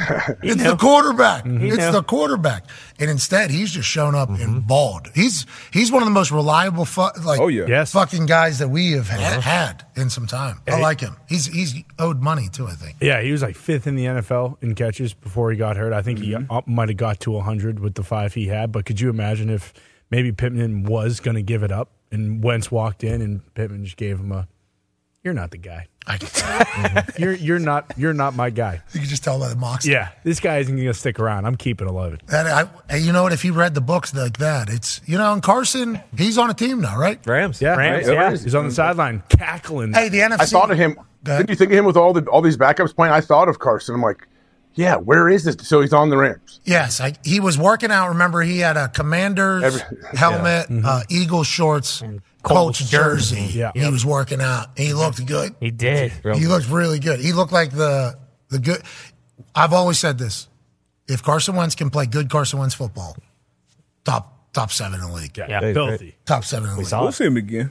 We will. I think so. For Yeah, sure. Gruden. He was working with Gruden. Gruden gave him some tips Of course. on football. We'll Don't- see him again. just too. on football. Yeah, we will for sure. He, his name was uh, floated for the Indiana job. It was. Oh yeah, for a second. He's he's still saying Hey, whoa, That didn't, AJ, That didn't feel real. what? People were saying it was real. Well, he refused It to. might have yell, been. We It- hate Purdue, so they wouldn't hire him. Yeah. Hey, Indiana football, don't look now, rolling. Yeah. Yes. There's a new momentum behind Indiana University Hoosier football. Wow. Got. And it is Cignetti. that Cignetti train has come to town Uh-huh. and it is rolling. The, the people are rallying around them. They are. Well, They got a collective. They're making money. They're raising money to pay mm-hmm. people. Yeah, just at the right time too, with USC and Oregon, and Washington coming into the Big Ten, what? Yeah. UCLA. Nebraska now. Cignetti's rolling right over to Washington now that that is a recruiting town for him and saying, Welcome to Indiana. This is my town. Yeah, That's now. right. Because who do we hate? Purdue and and Ohio State and Michigan. Thank you. love it. Not done yet. Is that real? I got to see the real. Oh yeah. Oh, Yes. very oh, yeah. good. yeah, yeah, it's very Nice Hey, he owned it. He's he taking that photo space. with a new iPhone. Mm-hmm. Okay, that's iPhone 15 Pro. Mm-hmm. You can see in the reflection. Mm-hmm. Look how nice the office is. Gor- that- that's at 4 a.m. too. overlooks the stadium. James Right? Madison. Yeah, we're just looking through the coach's book here. Do they still have Mellencamp Pavilion? John Mellencamp sponsored their indoor facility. I don't know if they, he's still. I don't know. Yeah, I think they took that away after a lot of seats in that for the place, flag. yeah. Yeah. Where? What'd you mm-hmm. say? A lot of seats in that place. He refuses to stand. Oh. Amen. He did. That was an Irsay suite. Yeah. Mm-hmm. What a scene that was. And he was eating. Brother, you got to do it in my suite. Brother, come That was, on. last, that was la- it was last year. It was a good year for. All right, let's see how quickly things can turn. Hey, we just talked Shane Steichen, obviously, and Connor. You brought up a good point in a question that you asked. Uh, you lose coordinators, you're a different team. Mm-hmm. You get good coordinators, you're a different team as well. Now, the Philadelphia Eagles last night, not only that game, but all season have been dealing with two new coordinators. Now they have a third coordinator that's been added, and Matt Patricia getting an opportunity to run the defense for the Philadelphia Eagles. That's a big deal, AJ, isn't it? Like, who's calling the plays, how they're calling the plays, how they're seeing and thinking what the other team's going to be doing. That's a skill, that's a talent. And I think whenever we saw this Philadelphia Eagles team, especially with how much success they have, they're 10 and 4. I mean, they're still, mm-hmm. that's a lot. Teams would die to have that record right Oh, now. yeah. A lot of teams would love to do it. But every once in a while, a situation will pop up where you're reminded, like, Steichen was a great play. He is. Yeah. Great play caller for Indianapolis. Gannon, we think, was a pretty good force over there, especially on the defensive side. If you see how their defense is now versus how it was last year, and they're on a second coordinator trying to replace him, it's like, that, that's a big deal this Philadelphia Eagles team has been dealing with all year, AJ. Yeah, especially a team like you said that's ten and four, and they make the switch, head coach switches. Who's calling the defensive calls? Eh, So Sean Desai, that's his name, correct? The guy who got put back in the box. Yes, sir. Desai. And then Pat- Patricia is down on the field calling the plays, like in the helmet. He's he's making all the defensive calls, even though we know they're both a part of its collaborative effort throughout the week, especially. Yeah, it's you can't just overhaul your whole defense, but you could, I guess, change the way. Okay, we normally play quarters down here in the red zone. We're going to start blitzing them a little bit more, maybe some maybe some zone blitzes, whatever it may be. But you can't really make wholesale changes. But for a team that that's good is as good as they are, it's just kind of a unique situation to do this, especially late in the year. Going into the season, especially with what the defense was last year, now you lose a couple pieces, obviously, and Dominican Sue is there. Yeah. And uh, Limbaugh Limbaugh Joseph. Limbaugh- CJ GJ. CJ GJ is now with the Detroit Lions. He's back this weekend. Hargrave. That'll be a big deal. Yeah, so Hargrave. they did. Hargrave. They had different personnel, but they feel like they replaced some of it through the draft, obviously. did. But like uh, going into the season, I don't think we expected Jalen to, you know, because Jalen, I don't think he was having as good of a year as he had last year. And it was like, did they get used to what the offense is? Now, once again, they are ten and four. So they've lost their last three. They were ten and one at one point. So it's like this team, very good football team, but maybe we didn't think about how the change could potentially affect them this year. Yeah, and even when they were winning, you know, when they were rattling off however many wins in a row, people were still Ugly. pointing like, oh, you Yeah. know, it's ugly. They're not winning. They're not playing. They're, they're pulling some games out, but um, it's tough, man. And we talk about it a lot with the coordinators and people moving on. Obviously, we got a great coach in Shane Steichen here. He's calling the plays. Mike McDaniel, Miami. Kyle Shanahan in San Fran, Andy Reid obviously has his hand in it. But when you lose that coordinator, that person, that whatever, however collaborative that effort is throughout the week, that's a big deal, especially for a young quarterback. And Jalen Hurts seems like an old guy, but still a young quarterback. You know, still don't have that many games under his belt. So having that voice, you know, every day in practice, every day in the meeting room, and then going to a new guy, and then maybe a new guy after that if he's good and gets hired somewhere else, that's tough. And we talked about it a few weeks ago on the show about how many guys in the league, even Patrick Mahomes. Sure, you look at both quarterbacks who were in the Super Bowl last year, and you look at them this season with different offensive coordinators. That offense looks different, and not even just them, but the surrounding cast as well. So um, it's a big deal. I don't think people are giving us credence to. Dallas Cowboys and Philadelphia Eagles have basically been just run out of the conversation for the NFC. Yep.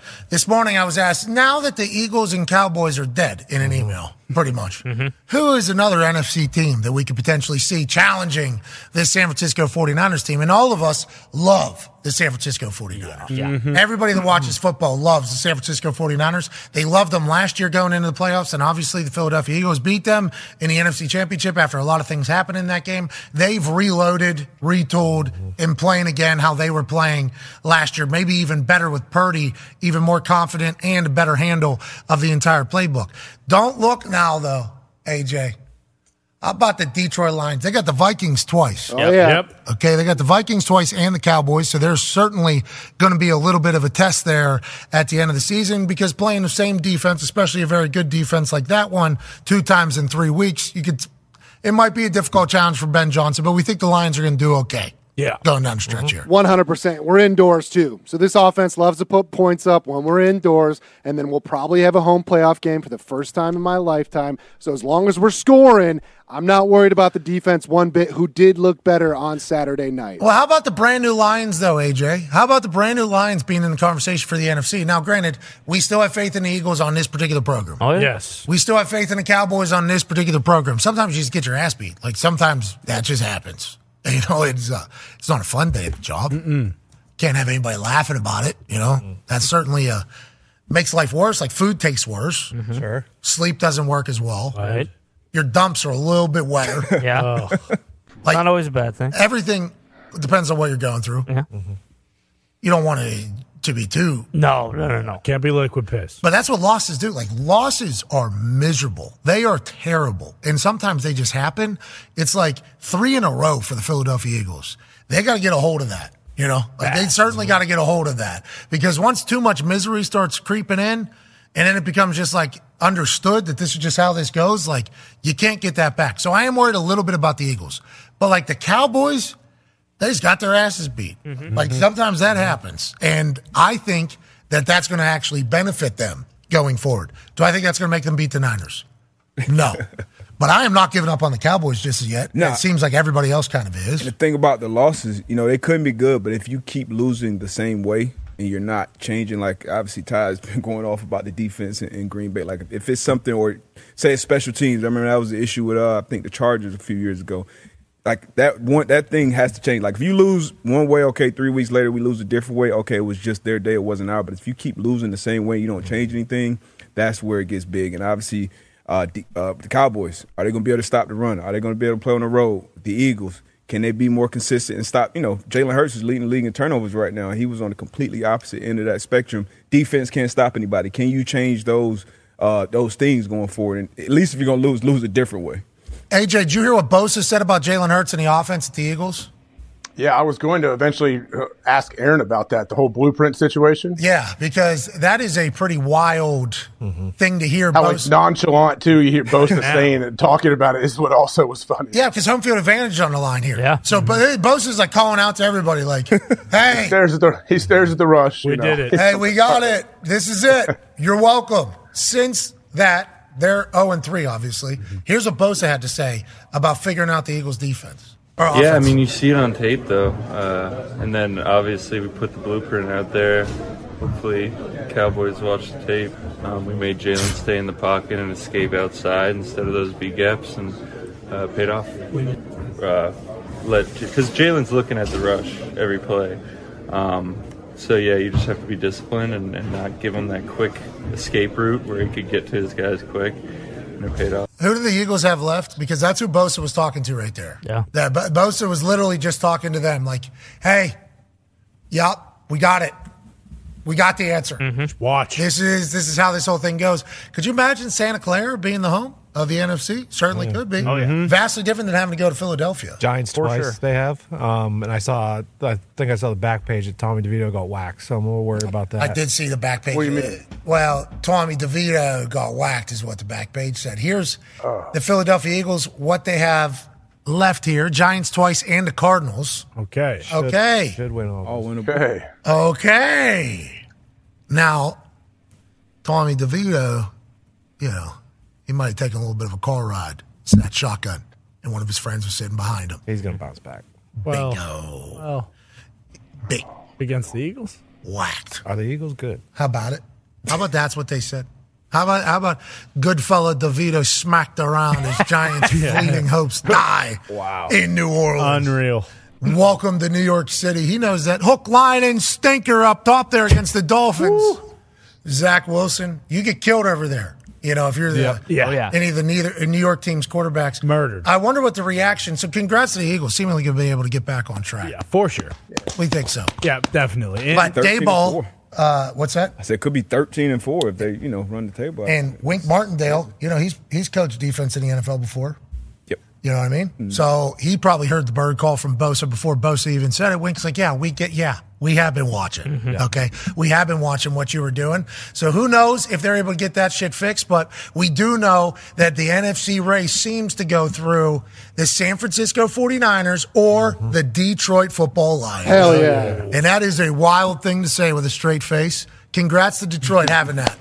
Way to Detroit. Hey, just two years ago, the Lions were 0 10 and 1. And they got their MCDC got his first victory as a head coach. Oh, yeah, and he cried and everybody made fun of him. Oh, yeah, it was awesome. Not us. We said we loved it. Yeah. Yes. Yes. He said we loved how emotional he got. He said he was going to coach boys a little bit harder. It showed up, didn't it, in Foxy? hundred percent, and that's why that's the biggest difference of this Lions teams and past Lions teams. That's literally the brand new Lions. Is it's all coaching, and it shows how important culture is, and it's just awesome to watch. Yeah, let's go, Lions. We're happy for Come them. on. And on the AFC side, what, everything goes through Baltimore? Yeah. Yep. For sure. How about the Dolphins just getting, nah, can't do it? Still got a chance.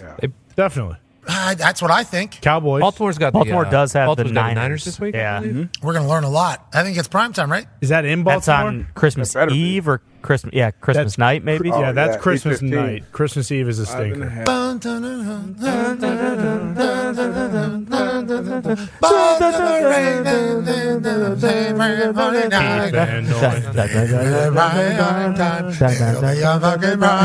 Fred Warner to Brock Purdy to Rashard Mendenhall. That'd be a nice treat.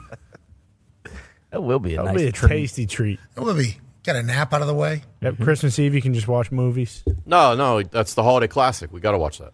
Who's playing Christmas Eve? Wait, you guys are the kings of gotta watch this game. Christmas Eve is over. Broncos Pats. Yeah, that's why I'm saying Oh, I'll, I'll watch this I one. get. I, I don't think you guys have to. Christmas Eve? Yeah. Sunday Night Football. I watch football Christmas Eve. Yeah, Yeah, we'll holiday watch it. classic. I'll watch it. Mm-hmm. What's that? That's what they're calling the game. The holiday classic? Yeah. This is us, uh, the NFL, just uh, going to the NBA and saying, sorry about it. Mm-hmm. Yeah. Send a video. Mm-hmm. Sorry about it. Mm-hmm. Yeah. Send a video. Sorry about it. They keep saying the same thing. Send a video. That's what the NFL just said to the NBA. It's cute though, right? Christmas was on Sunday, and the NFL said, "Oh, that's fun. This is ours now." And the NBA said, "Wait, we'll let the attorney handle that." And then the NFL said, "No, it's just our day now. Yeah, sorry. Christmas is just our day now. That's what we do." Got the Eagles, the Chiefs, and the Niners. Let alone Baltimore and Lamar Jackson at prime oh. time. They stacked it. You know what I mean? Those spreads, those spreads, man.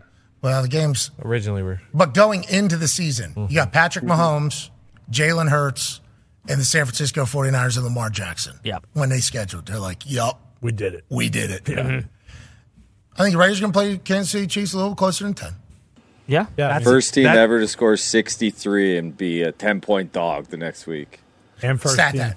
First team ever to get shut out and score 63 as well the next week. and that that. that game has much much bigger meaning because that is the Christmas Day game where the Kelces and the Swifts are supposed to meet. Well, I heard through Entertainment Tonight, mm-hmm. Sure. Et was it ET? ET just learned about football. who's hosting? Yeah, it was. Who's hosting entertainment tonight? Now? Oh, Mario Lopez has to be Oh, right. nice. He hosts every. That he's on the hotel. Yep. He's on the hotel TV. He every crushed hotel I go into. He crushed mhm. King of the on. castle. Yep. I don't know if he's Hasn't aged. No, At all. not. Weak. Not at all. What is He's it? like 50, I think he's 50 something. He looks like he's 10. phenomenal. Look at him. I met him at a WWE event. He had the AC Slater bop still. Let's go. I don't you doubt know, it. like the He boxes. well, of course, yeah, Well, yeah, duh. He's Wrest- AC Slater. I think Travis asked Taylor's dad.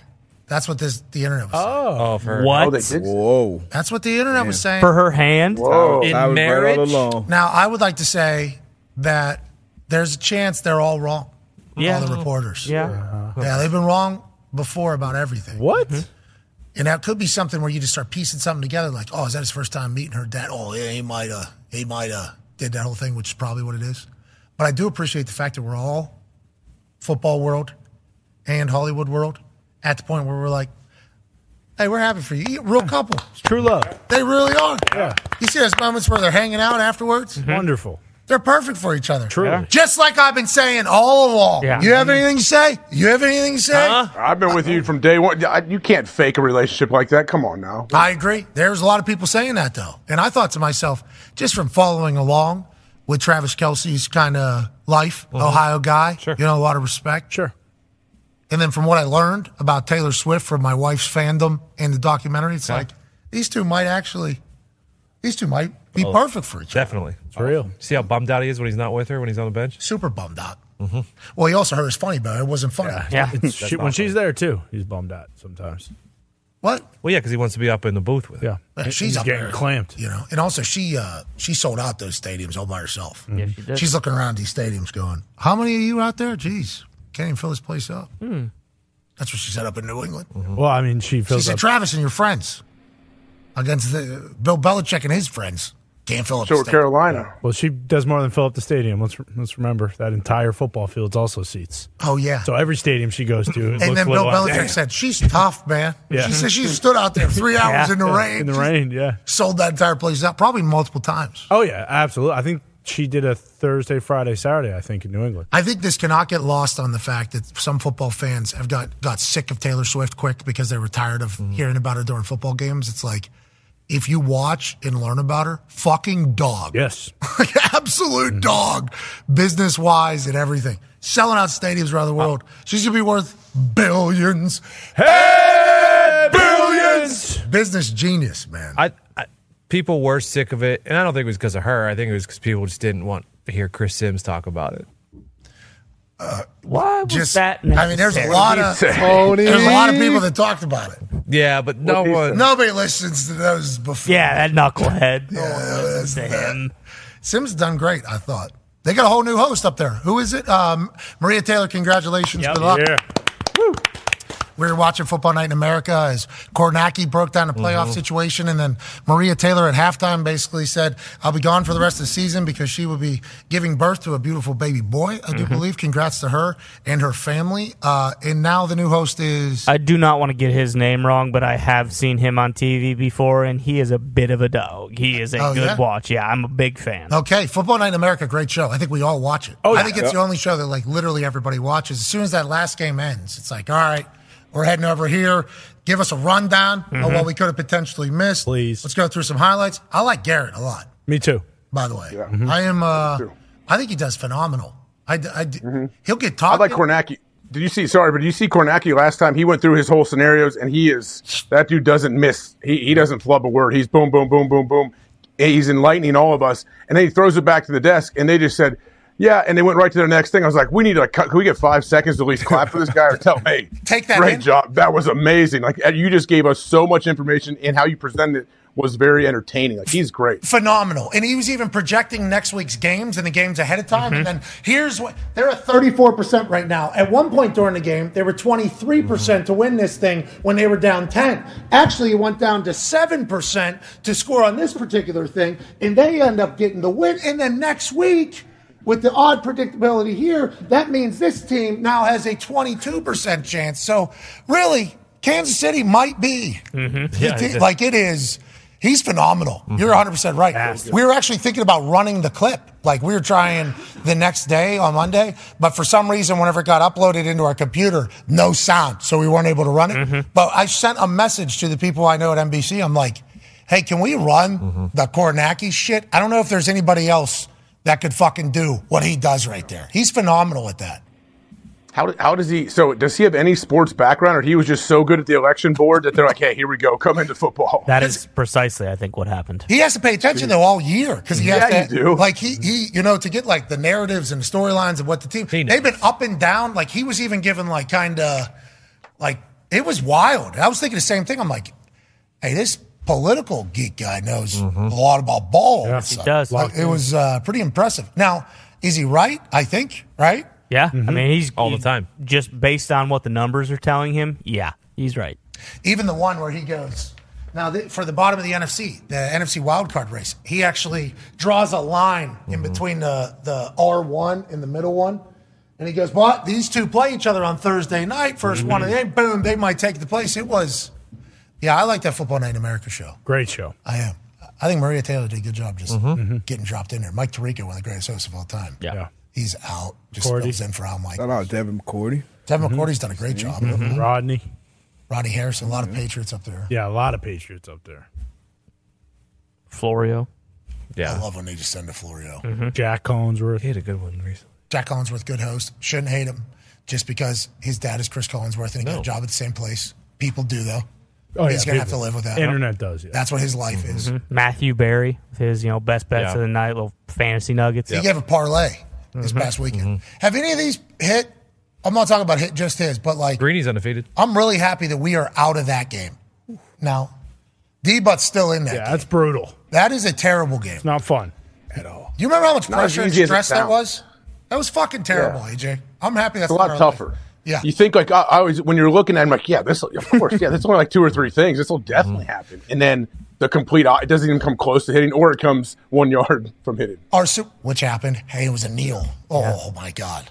Super Bowl. We had two hundred and forty thousand people Mhm. betting our bet alongside of Mahomes. us. Man, Patrick Mahomes doesn't throw for two hundred and fifty yards. They win the Super Bowl. Okay. Okay. What? Hit everything else in the first quarter, and it was just trending to. Hey, we- let's just fucking relax. Okay, we, just won. so much money for so Yeah. many people. Yeah. And the coin toss hit. Yep, Of course. exactly. We're going to end the season with a bang. Yeah. Instead, it was more of the same. Just, yeah, fuck you Mhm. from the gambling gods. Yep. I'm so thankful we don't have to do that anymore. Those those messages and tweets I would get the next day. Mm-hmm. Not cool. So mean. Hope you're happy my baby can't fucking eat formula for the next two weeks because I put $30 on your bet last night. Oh, you guys call it a must win. It's like, I don't think that's my fault, but also, I, I'm sorry, dude. Mm-hmm. Hope you're happy Christmas is canceled at our house because we were riding with you for seven goddamn weeks. Seven, oh, and seven. You just went. All right, I'm sorry. There's risk free, but 240,000 people. So many people. Biggest group bet in the history of sports gambling. Yep. Mm-hmm. And guess what we did, boys? Let them down. Well, Patrick Mahomes did. yeah, right. Not us. That's gambling. That was we're on the right side. That's what people say, right? We're on the right side. Yeah, but when you're publicly giving picks, it's not easy. No. D, but how, how are your bets doing this year? Not good. Bad. Yeah. NBA, I thought was doing well. NBA's yeah. Yeah, you get like one or two out of your five leg, right? Yeah. NBA. Yeah. No, NBA's good. I'm just I'm just not tapped in the NBA yet. Still still football season. Be where your feet are. Smart, smart. Yeah, we're in the. How are you gambling this year? Pretty good. Dominating.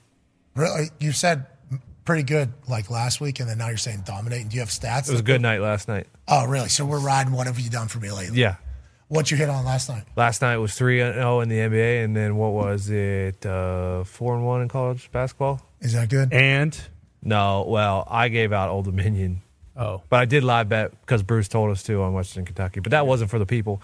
See, but it's not hard. Like, I don't care if the people win or not. So, Well, technically, if Tony wins, the people win. So it does kind of make sense. Yeah, but Tony, you should care about these people that spend their time with Hammer, Dad. You know, people that ride this I do. I do. season I say alongside every you. show, thank you for listening and watching. We love you. But, you know, they're also a Terpy bunch. College basketball good this year so mm-hmm. far. That, that was my first night doing college oh. basketball. Gumpy's been crushing college basketball.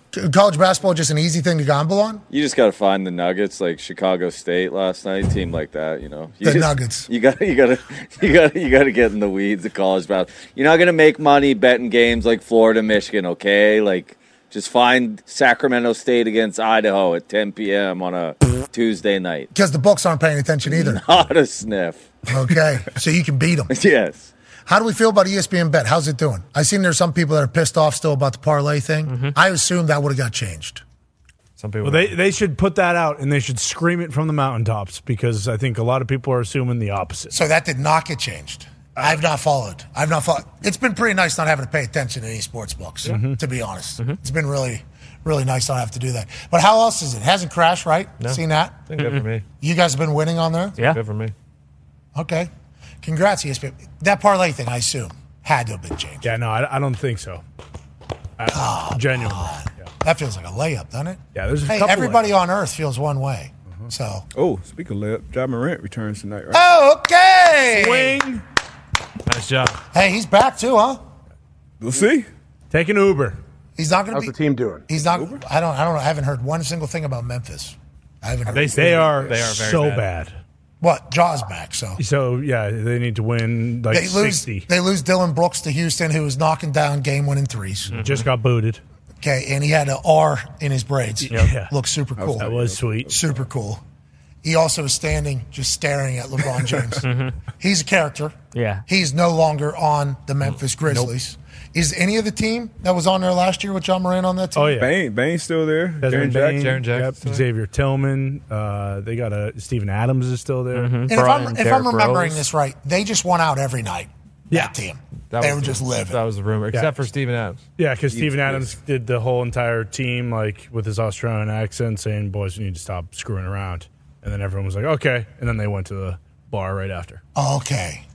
Yeah. And then that was when all the, The photos of everything came out. yes, the uh, That basketball lava of life money. is different. They're on the road a lot. Yeah, and they play at night, so it's not like us. We play at one o'clock or whatever. So we're in at eleven. Like they fly into a city, no real curfew. Yeah, got to shoot around or something the next afternoon or something. So, I mean, obviously you get after it, but be responsible. Send a be a pro. Be a pro. Jeff Send Teague. the video. I mean, Be a pro. I don't know if you've heard anything Jeff Teague has said lately, but he has He's really good been telling a stories. gem about talking about playing in the NBA. Oh yeah. Like when I think they uh, the when he was in Atlanta, they they started. He was the starter, and then he got benched, and they put in some other guy to start at point guard. And he basically said after that game, he was like, "Fuck, we got to go out every night because I got to enjoy this shit while we're still doing it because I don't know how long I'm gonna be here now." And then there's another video of uh, LeBron. It was Game Four in the playoffs, and the Hawks were about to get swept by LeBron again. This is like during the ten year run where we went to the finals every year. And there's just this video of of LeBron going up for a layup, and Jeff Teague just shoves him. And uh, people were killing Jeff Teague because of it. And he told the story later on. He was basically just like, "Man, I've been swept by fucking LeBron James six years. Like I was sick of it. So yeah, I shoved him." And after that, he was like, "That was the first time I ever had to delete my Instagram because everyone was saying, if you touch LeBron again, I'll fucking kill you." He's like, "That's when I got to had to get off social media." He, so Jeff T- Jeff Teague is a good listen. he Oh, is great incredible. Stories. Him, Oh, and I'm excited. Yeah, him and Gilbert Arenas have been swinging a hot bat in their basketball stories. That's awesome. I can't wait to watch. Also, Kevin. KG, oh yeah, Kevin K- Garnett. KG, I Oh, yeah, he- He's awesome. He's the fucking best. Anytime a Kevin Garnett video reaches my algorithm, Mm-hmm. I'm watching. I'm sticking around. Him and Paul Pierce have a great relationship. I don't I love I- it. I- That's my favorite thing. Well, I love those two together. Honestly, they're Yes. the best. If anybody, They're anybody awesome. here watch KG play live when he like in his prime? No. Mm-hmm. Oh my gosh. Oh yeah. One of the the most intense competitor, like because obviously basketball, you can hear everything they're saying. So you're sitting close to him. He's coming out. He's walking. He's talking to like the fucking thing that holds. He's like head on spitting, and talking shit. Like it's, when even when he's on the bench, talking shit the whole time to the coach. The Hell players, no. the right out of high school, right? Oh yeah. Oh yeah. Big The, do- the documentary that he talks about how like Pat Riley comes to watch him play and he's like not watching and looking at his phone and he like dunked the ball and screamed at Pat Riley while he was just sitting there and then Pat Riley was like, "Oh shit, okay, I'll watch this kid now because clearly he's a guy." Guy's got a little moxie to him. Yep. All right. Well, shout out to the NBA. You know, with some big news yesterday, Huge. taking over the internet. Mm-hmm. He went for 32, eight and five last night. Yeah. What you talking about? Banner night? Lakers? What happened? Lakers lost on Banner night. Banner night was last night. Yeah, it's not what see we're the talking tournament about. banner?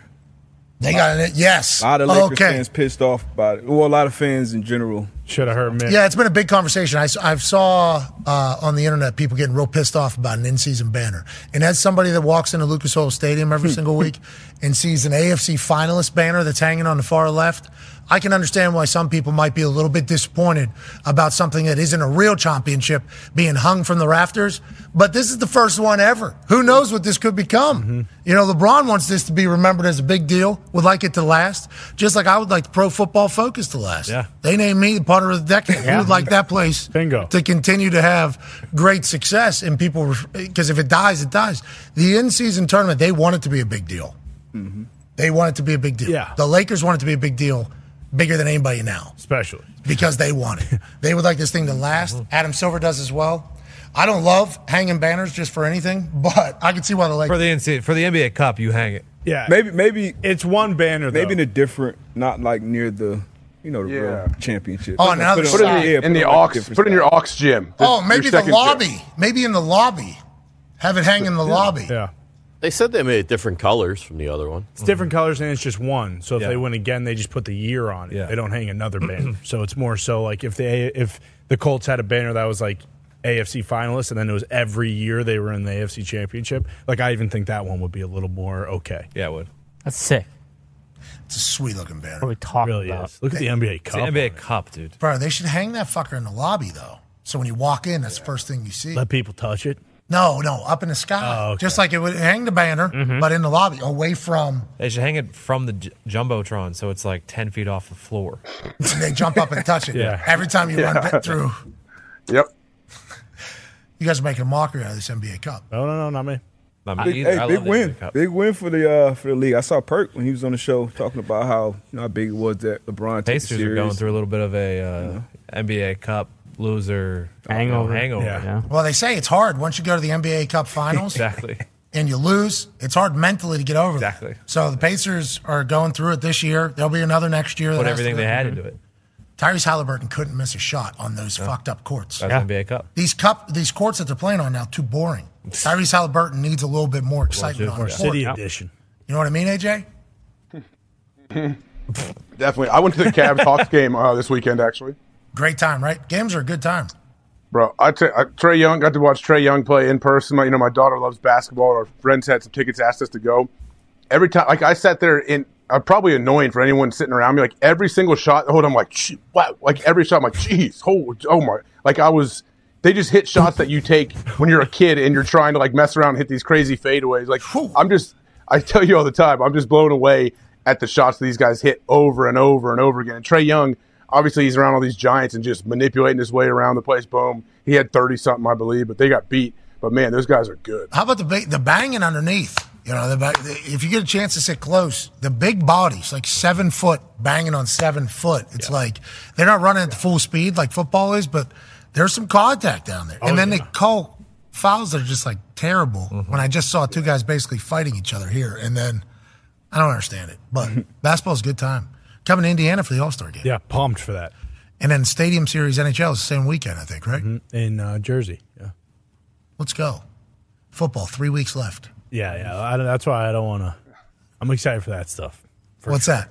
For the for the you know NBA. Yeah, we got to start playoffs. teasing that though. Yeah, yeah. You know what I mean? We got to start letting True. that enter our minds because there's not a lot of football left, boys. No. No, there's not. I've been Did watching. you hear Chip Kelly?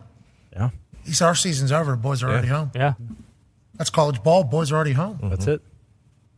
Jacksonville State, first year in the FBS, Huge win. win a bowl game. Mm-hmm. Ripper. What a kick! Unbelievable. Shout out to the Ripper. Shout out to his pre-kick routine too. Love it. That's right. Yeah. Their season's over though. Mm-hmm. It is. NFL three weeks left. Jeez, Hey, You knew that Chip they won the uh, the Gronk Bowl, didn't you? certainly. Kidding me? Who didn't watch? I saw a lot of clips from that game that What you weren't. game coach? What you, I, thought, I thought you were about to say. What you, so what were you game planning, coach? This you got a big bowl game coming up. I thought you might ask that. I didn't know. I didn't, you know. I, had no. I assumed he was promoting the bowl game. I've honestly. I watch a lot of these. Yeah, there's a chance. There's a lot of bowl games on, and I've watched. I would like to say I watched 80 percent of them at this point, which I feel like is pretty good Mm-hmm. with all the bowls. I've at least seen a couple plays that have happened. It's hard to keep up with the bowls. Mm-hmm. Like the LA Bowl has become the Rob Gronkowski sang the national anthem bowl. Yeah, sure. You know, and then like last night's bowl, the Toastery Bowl Mm-hmm. becomes the Western Kentucky with a quarterback in the transfer portal somehow Bingo. did something absurd bowl. Mhm. And then like when West Virginia beats the shit out of North Carolina Sure.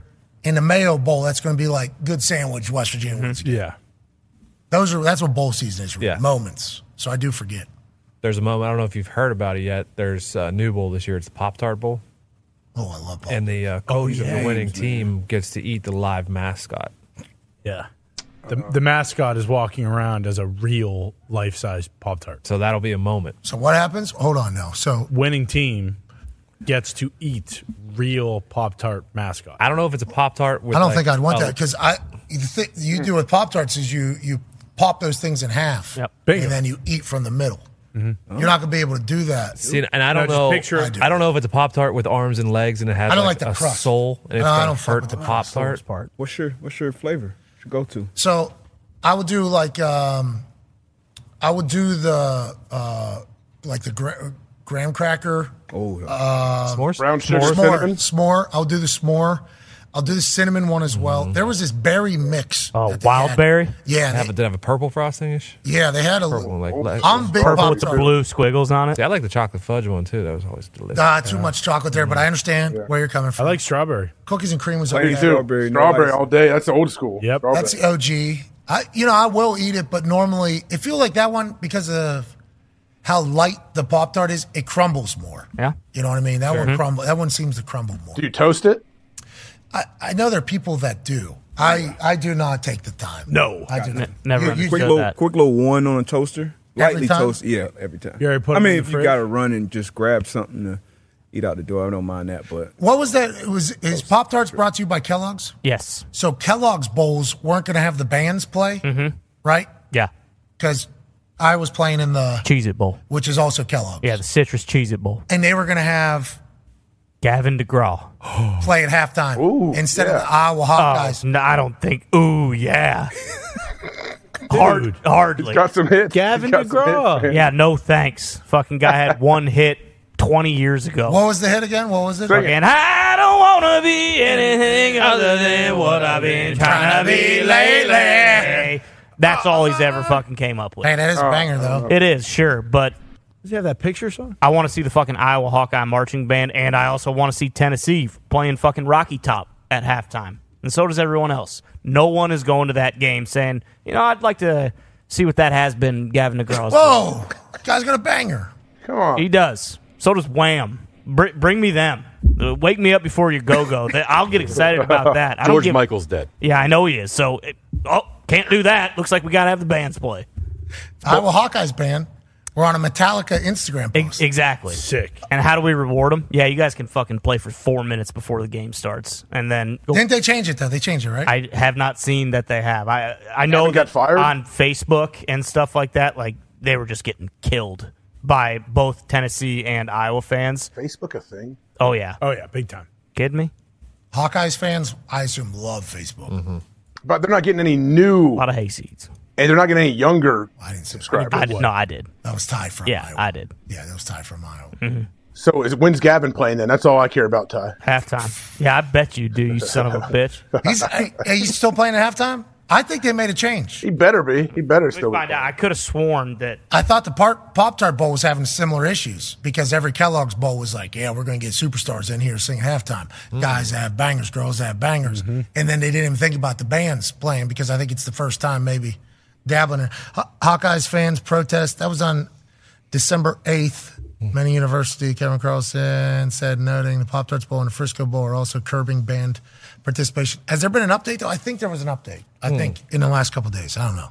Because I wanted you to take, you know, Ty was not happy about this. I'd be pissed too. Ty, Ty sent me this information because we saw the Iowa Hawkeye band up close and personal in Indianapolis. the leader of the band, cool. Yeah. Great mustache. Mm-hmm. And then they, I was like, okay, here we go. And electric guitar in the band. I didn't know that was the case. There it is. Hawkeye Marching Band will perform during the Citrus Bowl halftime show. The Iowa Hawkeye Marching Band will officially play at halftime during Hawkeye's bowl game. The announcement was posted on the University of Iowa Hawkeye Marching Band's Facebook page on Sunday, as we were speaking about. Previously, the Hawkeye Band was only scheduled to play before the game for seven minutes without a performance during halftime. Now, the Hawkeye Band and the pride of the Southland Band will perform after Gavin DeGraw's halftime performance. Good Gavin's luck- still playing. Good luck following that up. Well, uh, they'll be just fine. I wonder what he's going to play. Oh no, I don't, because he's had one good fucking song, and no one's ever heard of any other songs he's done. It's still bullshit. They're, so what? They're each going to get three minutes. You can't do the whole fucking come on the the field, spell out Iowa. Dun, Can't do it. dun, dun. Can't do it. Well, so they'll just play the fight song then. They won't be able to play any Metallica or anything like that. It's a fucking shame. Oh, these kids don't work hard all year. Band kids don't, you know. If Gavin don't care McGraw about them? wasn't performing, would they even show the bands at halftime? Yeah. show any of it on TV. It won't be on. Oh, you're talking about on TV? Yeah, on TV. So like us being able to watch. Oh no, I was never going to be able to see it. Well, yeah, either we're not. way. We never watch. Yeah, we'll never be able to see it. Yeah. Ever. Never. But Let's the just people call down football. there, and for the kids in the band, Yeah. How about the parents of the band? Boom. that's what I'm pissed about. Yeah, but now Like the we actually seniors. might because they're probably sh- going to show Gavin on TV. Certainly gonna show They're Gavin. not going show showing Gavin You on Yeah, they TV. are. You have I wanna be anything other than what I've been lately. Oh, or if he's singing like "Best I Ever Had." Let me hear that. Yeah. Go on, Tone. the Drake Getting song. paid 1.8 million. I heard. Go on, Drake Tone. sample that? Best I think ever. so. Wow. What, what is it? I thought he did Come on, Tone. picture Let's hear it. song. See, I thought it was really. Pictures of you. Yeah, so many, so many Pictures hits. of me. Be hung upon. Is that him or no? I don't fucking know. I'm not a diehard Gavin DeGraw. fan, Sounds I like you're- tell you you're that. all Oh, it feels like you are. And now I, got, now I got a grudge till the end of time against this son of a bitch. Unfortunately, I Bet you Gavin's a good guy. I'm sure he is. Gavin's probably so excited. To get to play in front of Ohio Hawkeyes fans. Yeah. Can't wait. Hey, love. I don't wanna be- I hope he's not wearing that goofy little fucking top hat and He leather will be. wristband Come like he on, always he does will. either. It's not goofy. It's wristband. Sure is goofy. No. guy, guy looks like an asshole. No, he does oh, not. 22 or 48. No, he does not. He has a banger, bro. He's talented. cool hat. It's unbelievable. I understand why you're upset though, because I saw that Iowa Hawkeye He just put out a Christmas album. It's great. He's gonna play a couple of those. Yeah. When's the game? When's the game? Just so I can make sure I see this. New Year's Day. He's playing 12 songs. We will not see Oh, it. We will not see it, unfortunately. New Year's Day, jeez. Cheese bowl taking a hit. It's getting New Year's Day. it's getting eliminated. Is that a New Year's Six now? Citrus Bowl. Citrus Bowl, yeah. All right. Good luck, Gavin. Yeah. And to both fans that will now be playing. For two and a half minutes. Let's get the hell out of here, shall we? It's been a good day. Great day. Christmas Beautiful is less than a week away. Mm-hmm. Yeah, it's wild. We're at the North Pole. That screen is sweet, honestly. It is. It is. That is It's pretty on a screen. It's a My bad. That window, that Yep, huge window. boom. Is that close to Antarctica, con man? Uh, wow, that's what I think Aaron No, was trying to get opposite. to. It's the opposite side. Even though he brought up Maji. Mogwai. Magi. There it is. Mm-hmm. Maji. I thought it was Italian. Three wise men, right? That's right. That's what we learned. Yeah, you didn't know that. No clue. Me neither. Do you have any thoughts on the all black team versus the all white team now that you've slept on it? You think you guys have a chance this year? Yeah, we only have one weakness really center. And long snapper, which I guess Yep, center long snap. Those are massive. is pretty big If deal. you don't have, Touch I ball. mean, nah, we're Touch ball or going, play. we're going you don't have it. a good center, you're fucked. No, not with our tackles. With I mean, Tunsil. Oh yeah, Trent well, Williams. Guess who's standing Christian over the Worth. Guess who's Worth. standing over the center?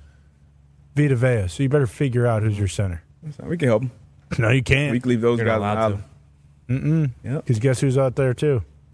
TJ Bosas, Bud. Max, Trent Bud. Trent. Tunsil. Yeah, Trent mm-hmm. stuff. Well, what's Trent going to do when we just line up TJ, Bosa, and On one side. on Yeah, one wait till you see our NASCAR package. Mm-hmm.